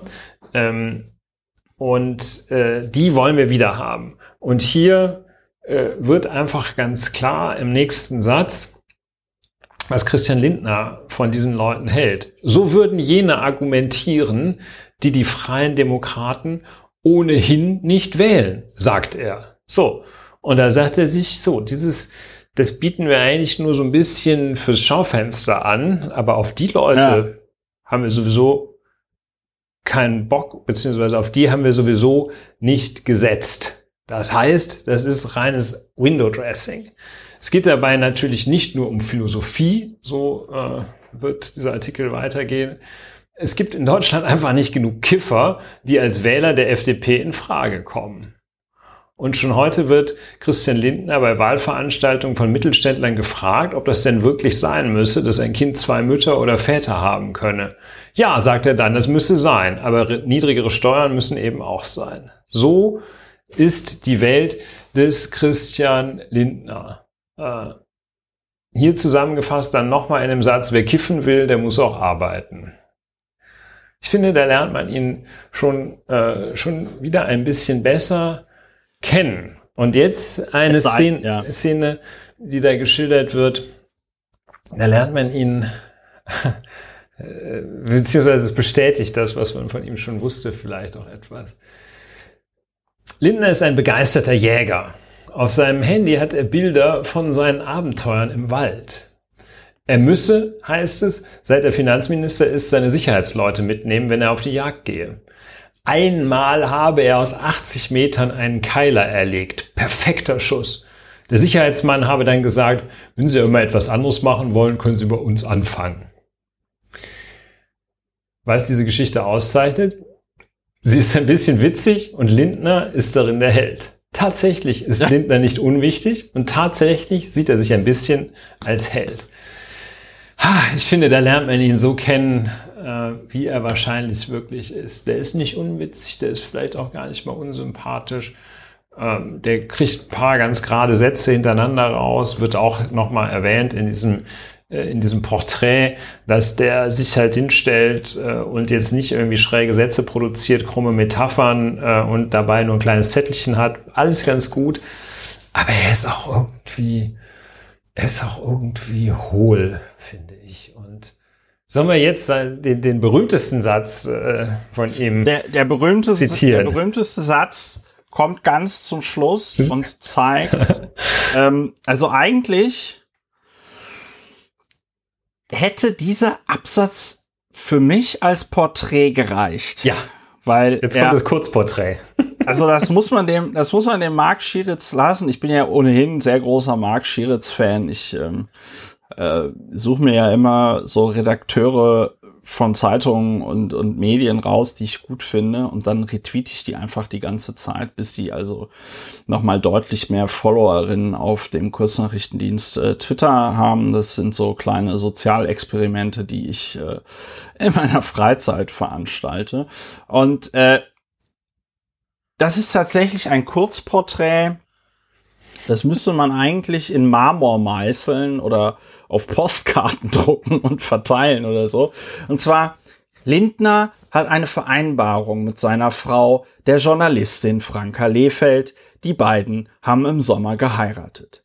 Irgendwann ist er dran mit der Care-Arbeit, wenn die Kinder da sind. Er habe da schon seine Vorstellung, Bücher schreiben, vielleicht promovieren, jagen, fischen, imkern. Es gebe auch ein Leben ohne die Politik, die Medien, den ganzen Rummel, sagt er. Sagt er. Sag, sagt er. Sagt, sagt er. So. Und ähm, ja. Äh, also ich kann dazu nur, ich kann halt, ich formuliere das abstrakt, ich kann dazu nur sagen, wer die, wer die Vorstellung hat, man könne in der Elternzeit Bücher schreiben, promovieren, jagen, fischen, imkern der möchte keine Elternzeit machen, in der er Care-Arbeit macht, sondern der sagt, wenn ein Kind da ist und ich dann mich um das Kind kümmern möchte oder will oder muss, bei Männern ist es ja meistens ein Muss, dann lassen die sich dafür abfeiern, dass sie zwei Monate Elternzeit machen, ja. Und äh, dann holen wir uns ein Kindermädchen. Weil anders funktioniert das nicht. Wenn du Elternzeit machst und auf ein Kind aufpassen musst, kannst du nicht Bücher schreiben, vielleicht promovieren, jagen, fischen, imkern. Ich kenne das nur aus dem Freundes- und Bekanntenkreis, da wurde es mir aber eindrücklich beschrieben. Und so ein Baby, ein kleines Kind, das ist dann da und du musst ständig mit ihm im selben Raum sein, auch wenn du dich aufs Klo setzt, um zu kacken. Äh, du musst sie die ganze Zeit füttern, Flasche geben, Windel wechseln. Ähm, das ist wohl ein das, äh, ein Bekannter von mir formulierte das mal so, dass das, das ist deswegen so anstrengend, wenn man ständig unterfordert ist und gleichzeitig aber auch überfordert. Eine sehr gute Beschreibung, und, denke ich. Man hat ja schon also und, höchst qualifizierte, ja. intellektuellste Menschen tagelang auf so Spieldecken sitzen sehen, die dann irgendwie einen Bauklotz immer hinter so hinter so, so, so, weiß ich nicht, hinter einem Buch versteckt haben und dann gefragt haben, wo ist er? Und dann hat das Kind gesagt, da, und dann haben sie gesagt, ah, also, oh, ja. Oder, oder, so, ähm, ver, oder so verstecken. also, ich meine, ist natürlich jetzt nicht der Vorwurf, dass ja. Christian Lindner äh, sich dann eine, äh, eine Kinderperson äh, leisten kann, soll er ruhig ja. machen. Ja, aber ähm, solche Sätze, solche Passagen werden ja auch freigegeben. Und äh, das ist ja, Nee, nein, das wird nicht freigegeben. Das wird nicht freigegeben, meinst du? Das ist. Äh, ja, es könnte sein. Doch, das wird indirektes äh, habe Zitat, da als indirektes äh, Zitat, glaube ich. Ja, ja, als indirektes also, Zitat wird das schon freigegeben. Ja, also jetzt nicht der ganze Artikel, aber die Passagen wird ja, er schon. Das ist, je, das ist definitiv. Also er habe da schon seine Vorstellung, Bücher schreiben, vielleicht promovieren, ja, ja, ja. Wischen. Also das ist äh, nicht reingekommen, ohne dass der Christian das mal gesehen hat vorher. Und wenn der gesagt hätte, immer den Satz, äh, ich habe gemerkt, da habe ich einen ziemlichen Achtung, Bock geschossen, äh, der kommt da nicht rein, das, das ist ja total missverständlich, dann glauben die Leute ja, ich würde gar nicht kapieren, äh, was so Eltern äh, leisten, mach den mal wieder raus, da stehe ich nicht mehr zu, dann wäre der auch rausgekommen. Das heißt, den hat der gesehen oder irgendwie wahrscheinlich sein Referent da, ähm, hat das gesehen ähm, und hat gesagt, ja, ist ja cool. Ne? Und, und da kann ich mir nicht vorstellen, und nee, das kann ich mir nicht vorstellen, das weiß ich. Da geht auch das Ego mit Christian Lindner so ein bisschen, ist da so ein bisschen durchgegangen, weil er da mal zeigen wollte, was für ein wirklich toller Hecht er ist. Ne? Der hat jetzt nicht irgendwie das Hobby Segeln oder so. Nein, nein. Jagen, Fischen, Imkern. und äh, also das war ihm schon wichtig, dass er da jetzt nicht sagt, oh, ich möchte mal ausspannen, ein gutes Buch lesen. Nein, nein, jagen, fischen, imkern, promovieren, vielleicht allerdings nur Bücher schreiben, Bücher. Ähm, also äh, ja. ja, also äh, gut. Ist natürlich klar, dass eine, dass eine Christian Lindner Biografie, die muss natürlich mehrere, die hat mehrere Bände. Ja. Mindestens drei. Ja, also äh, schöner ja, Artikel, äh, äh, schaurig schön. Äh, ähm, wir lernen unseren Mann, äh, den Christian, ein Stück besser kennen. Ich denke auch äh, wirklich ein äh, ein ja fast überraschend nahes Porträt äh, und überraschend äh, tiefgründig, finde ich. Äh, ein schönes Werk, äh, wenn wir das, wenn ich das mal so herab äh, vom Olymp des guten Geschmacks kommen sagen darf. Ja. Ähm, ein sehr schönes Werk. Äh, man, man kommt ihm nah. Äh, das ist nicht immer schön und äh, wir wissen mehr über Christian. Super Christian.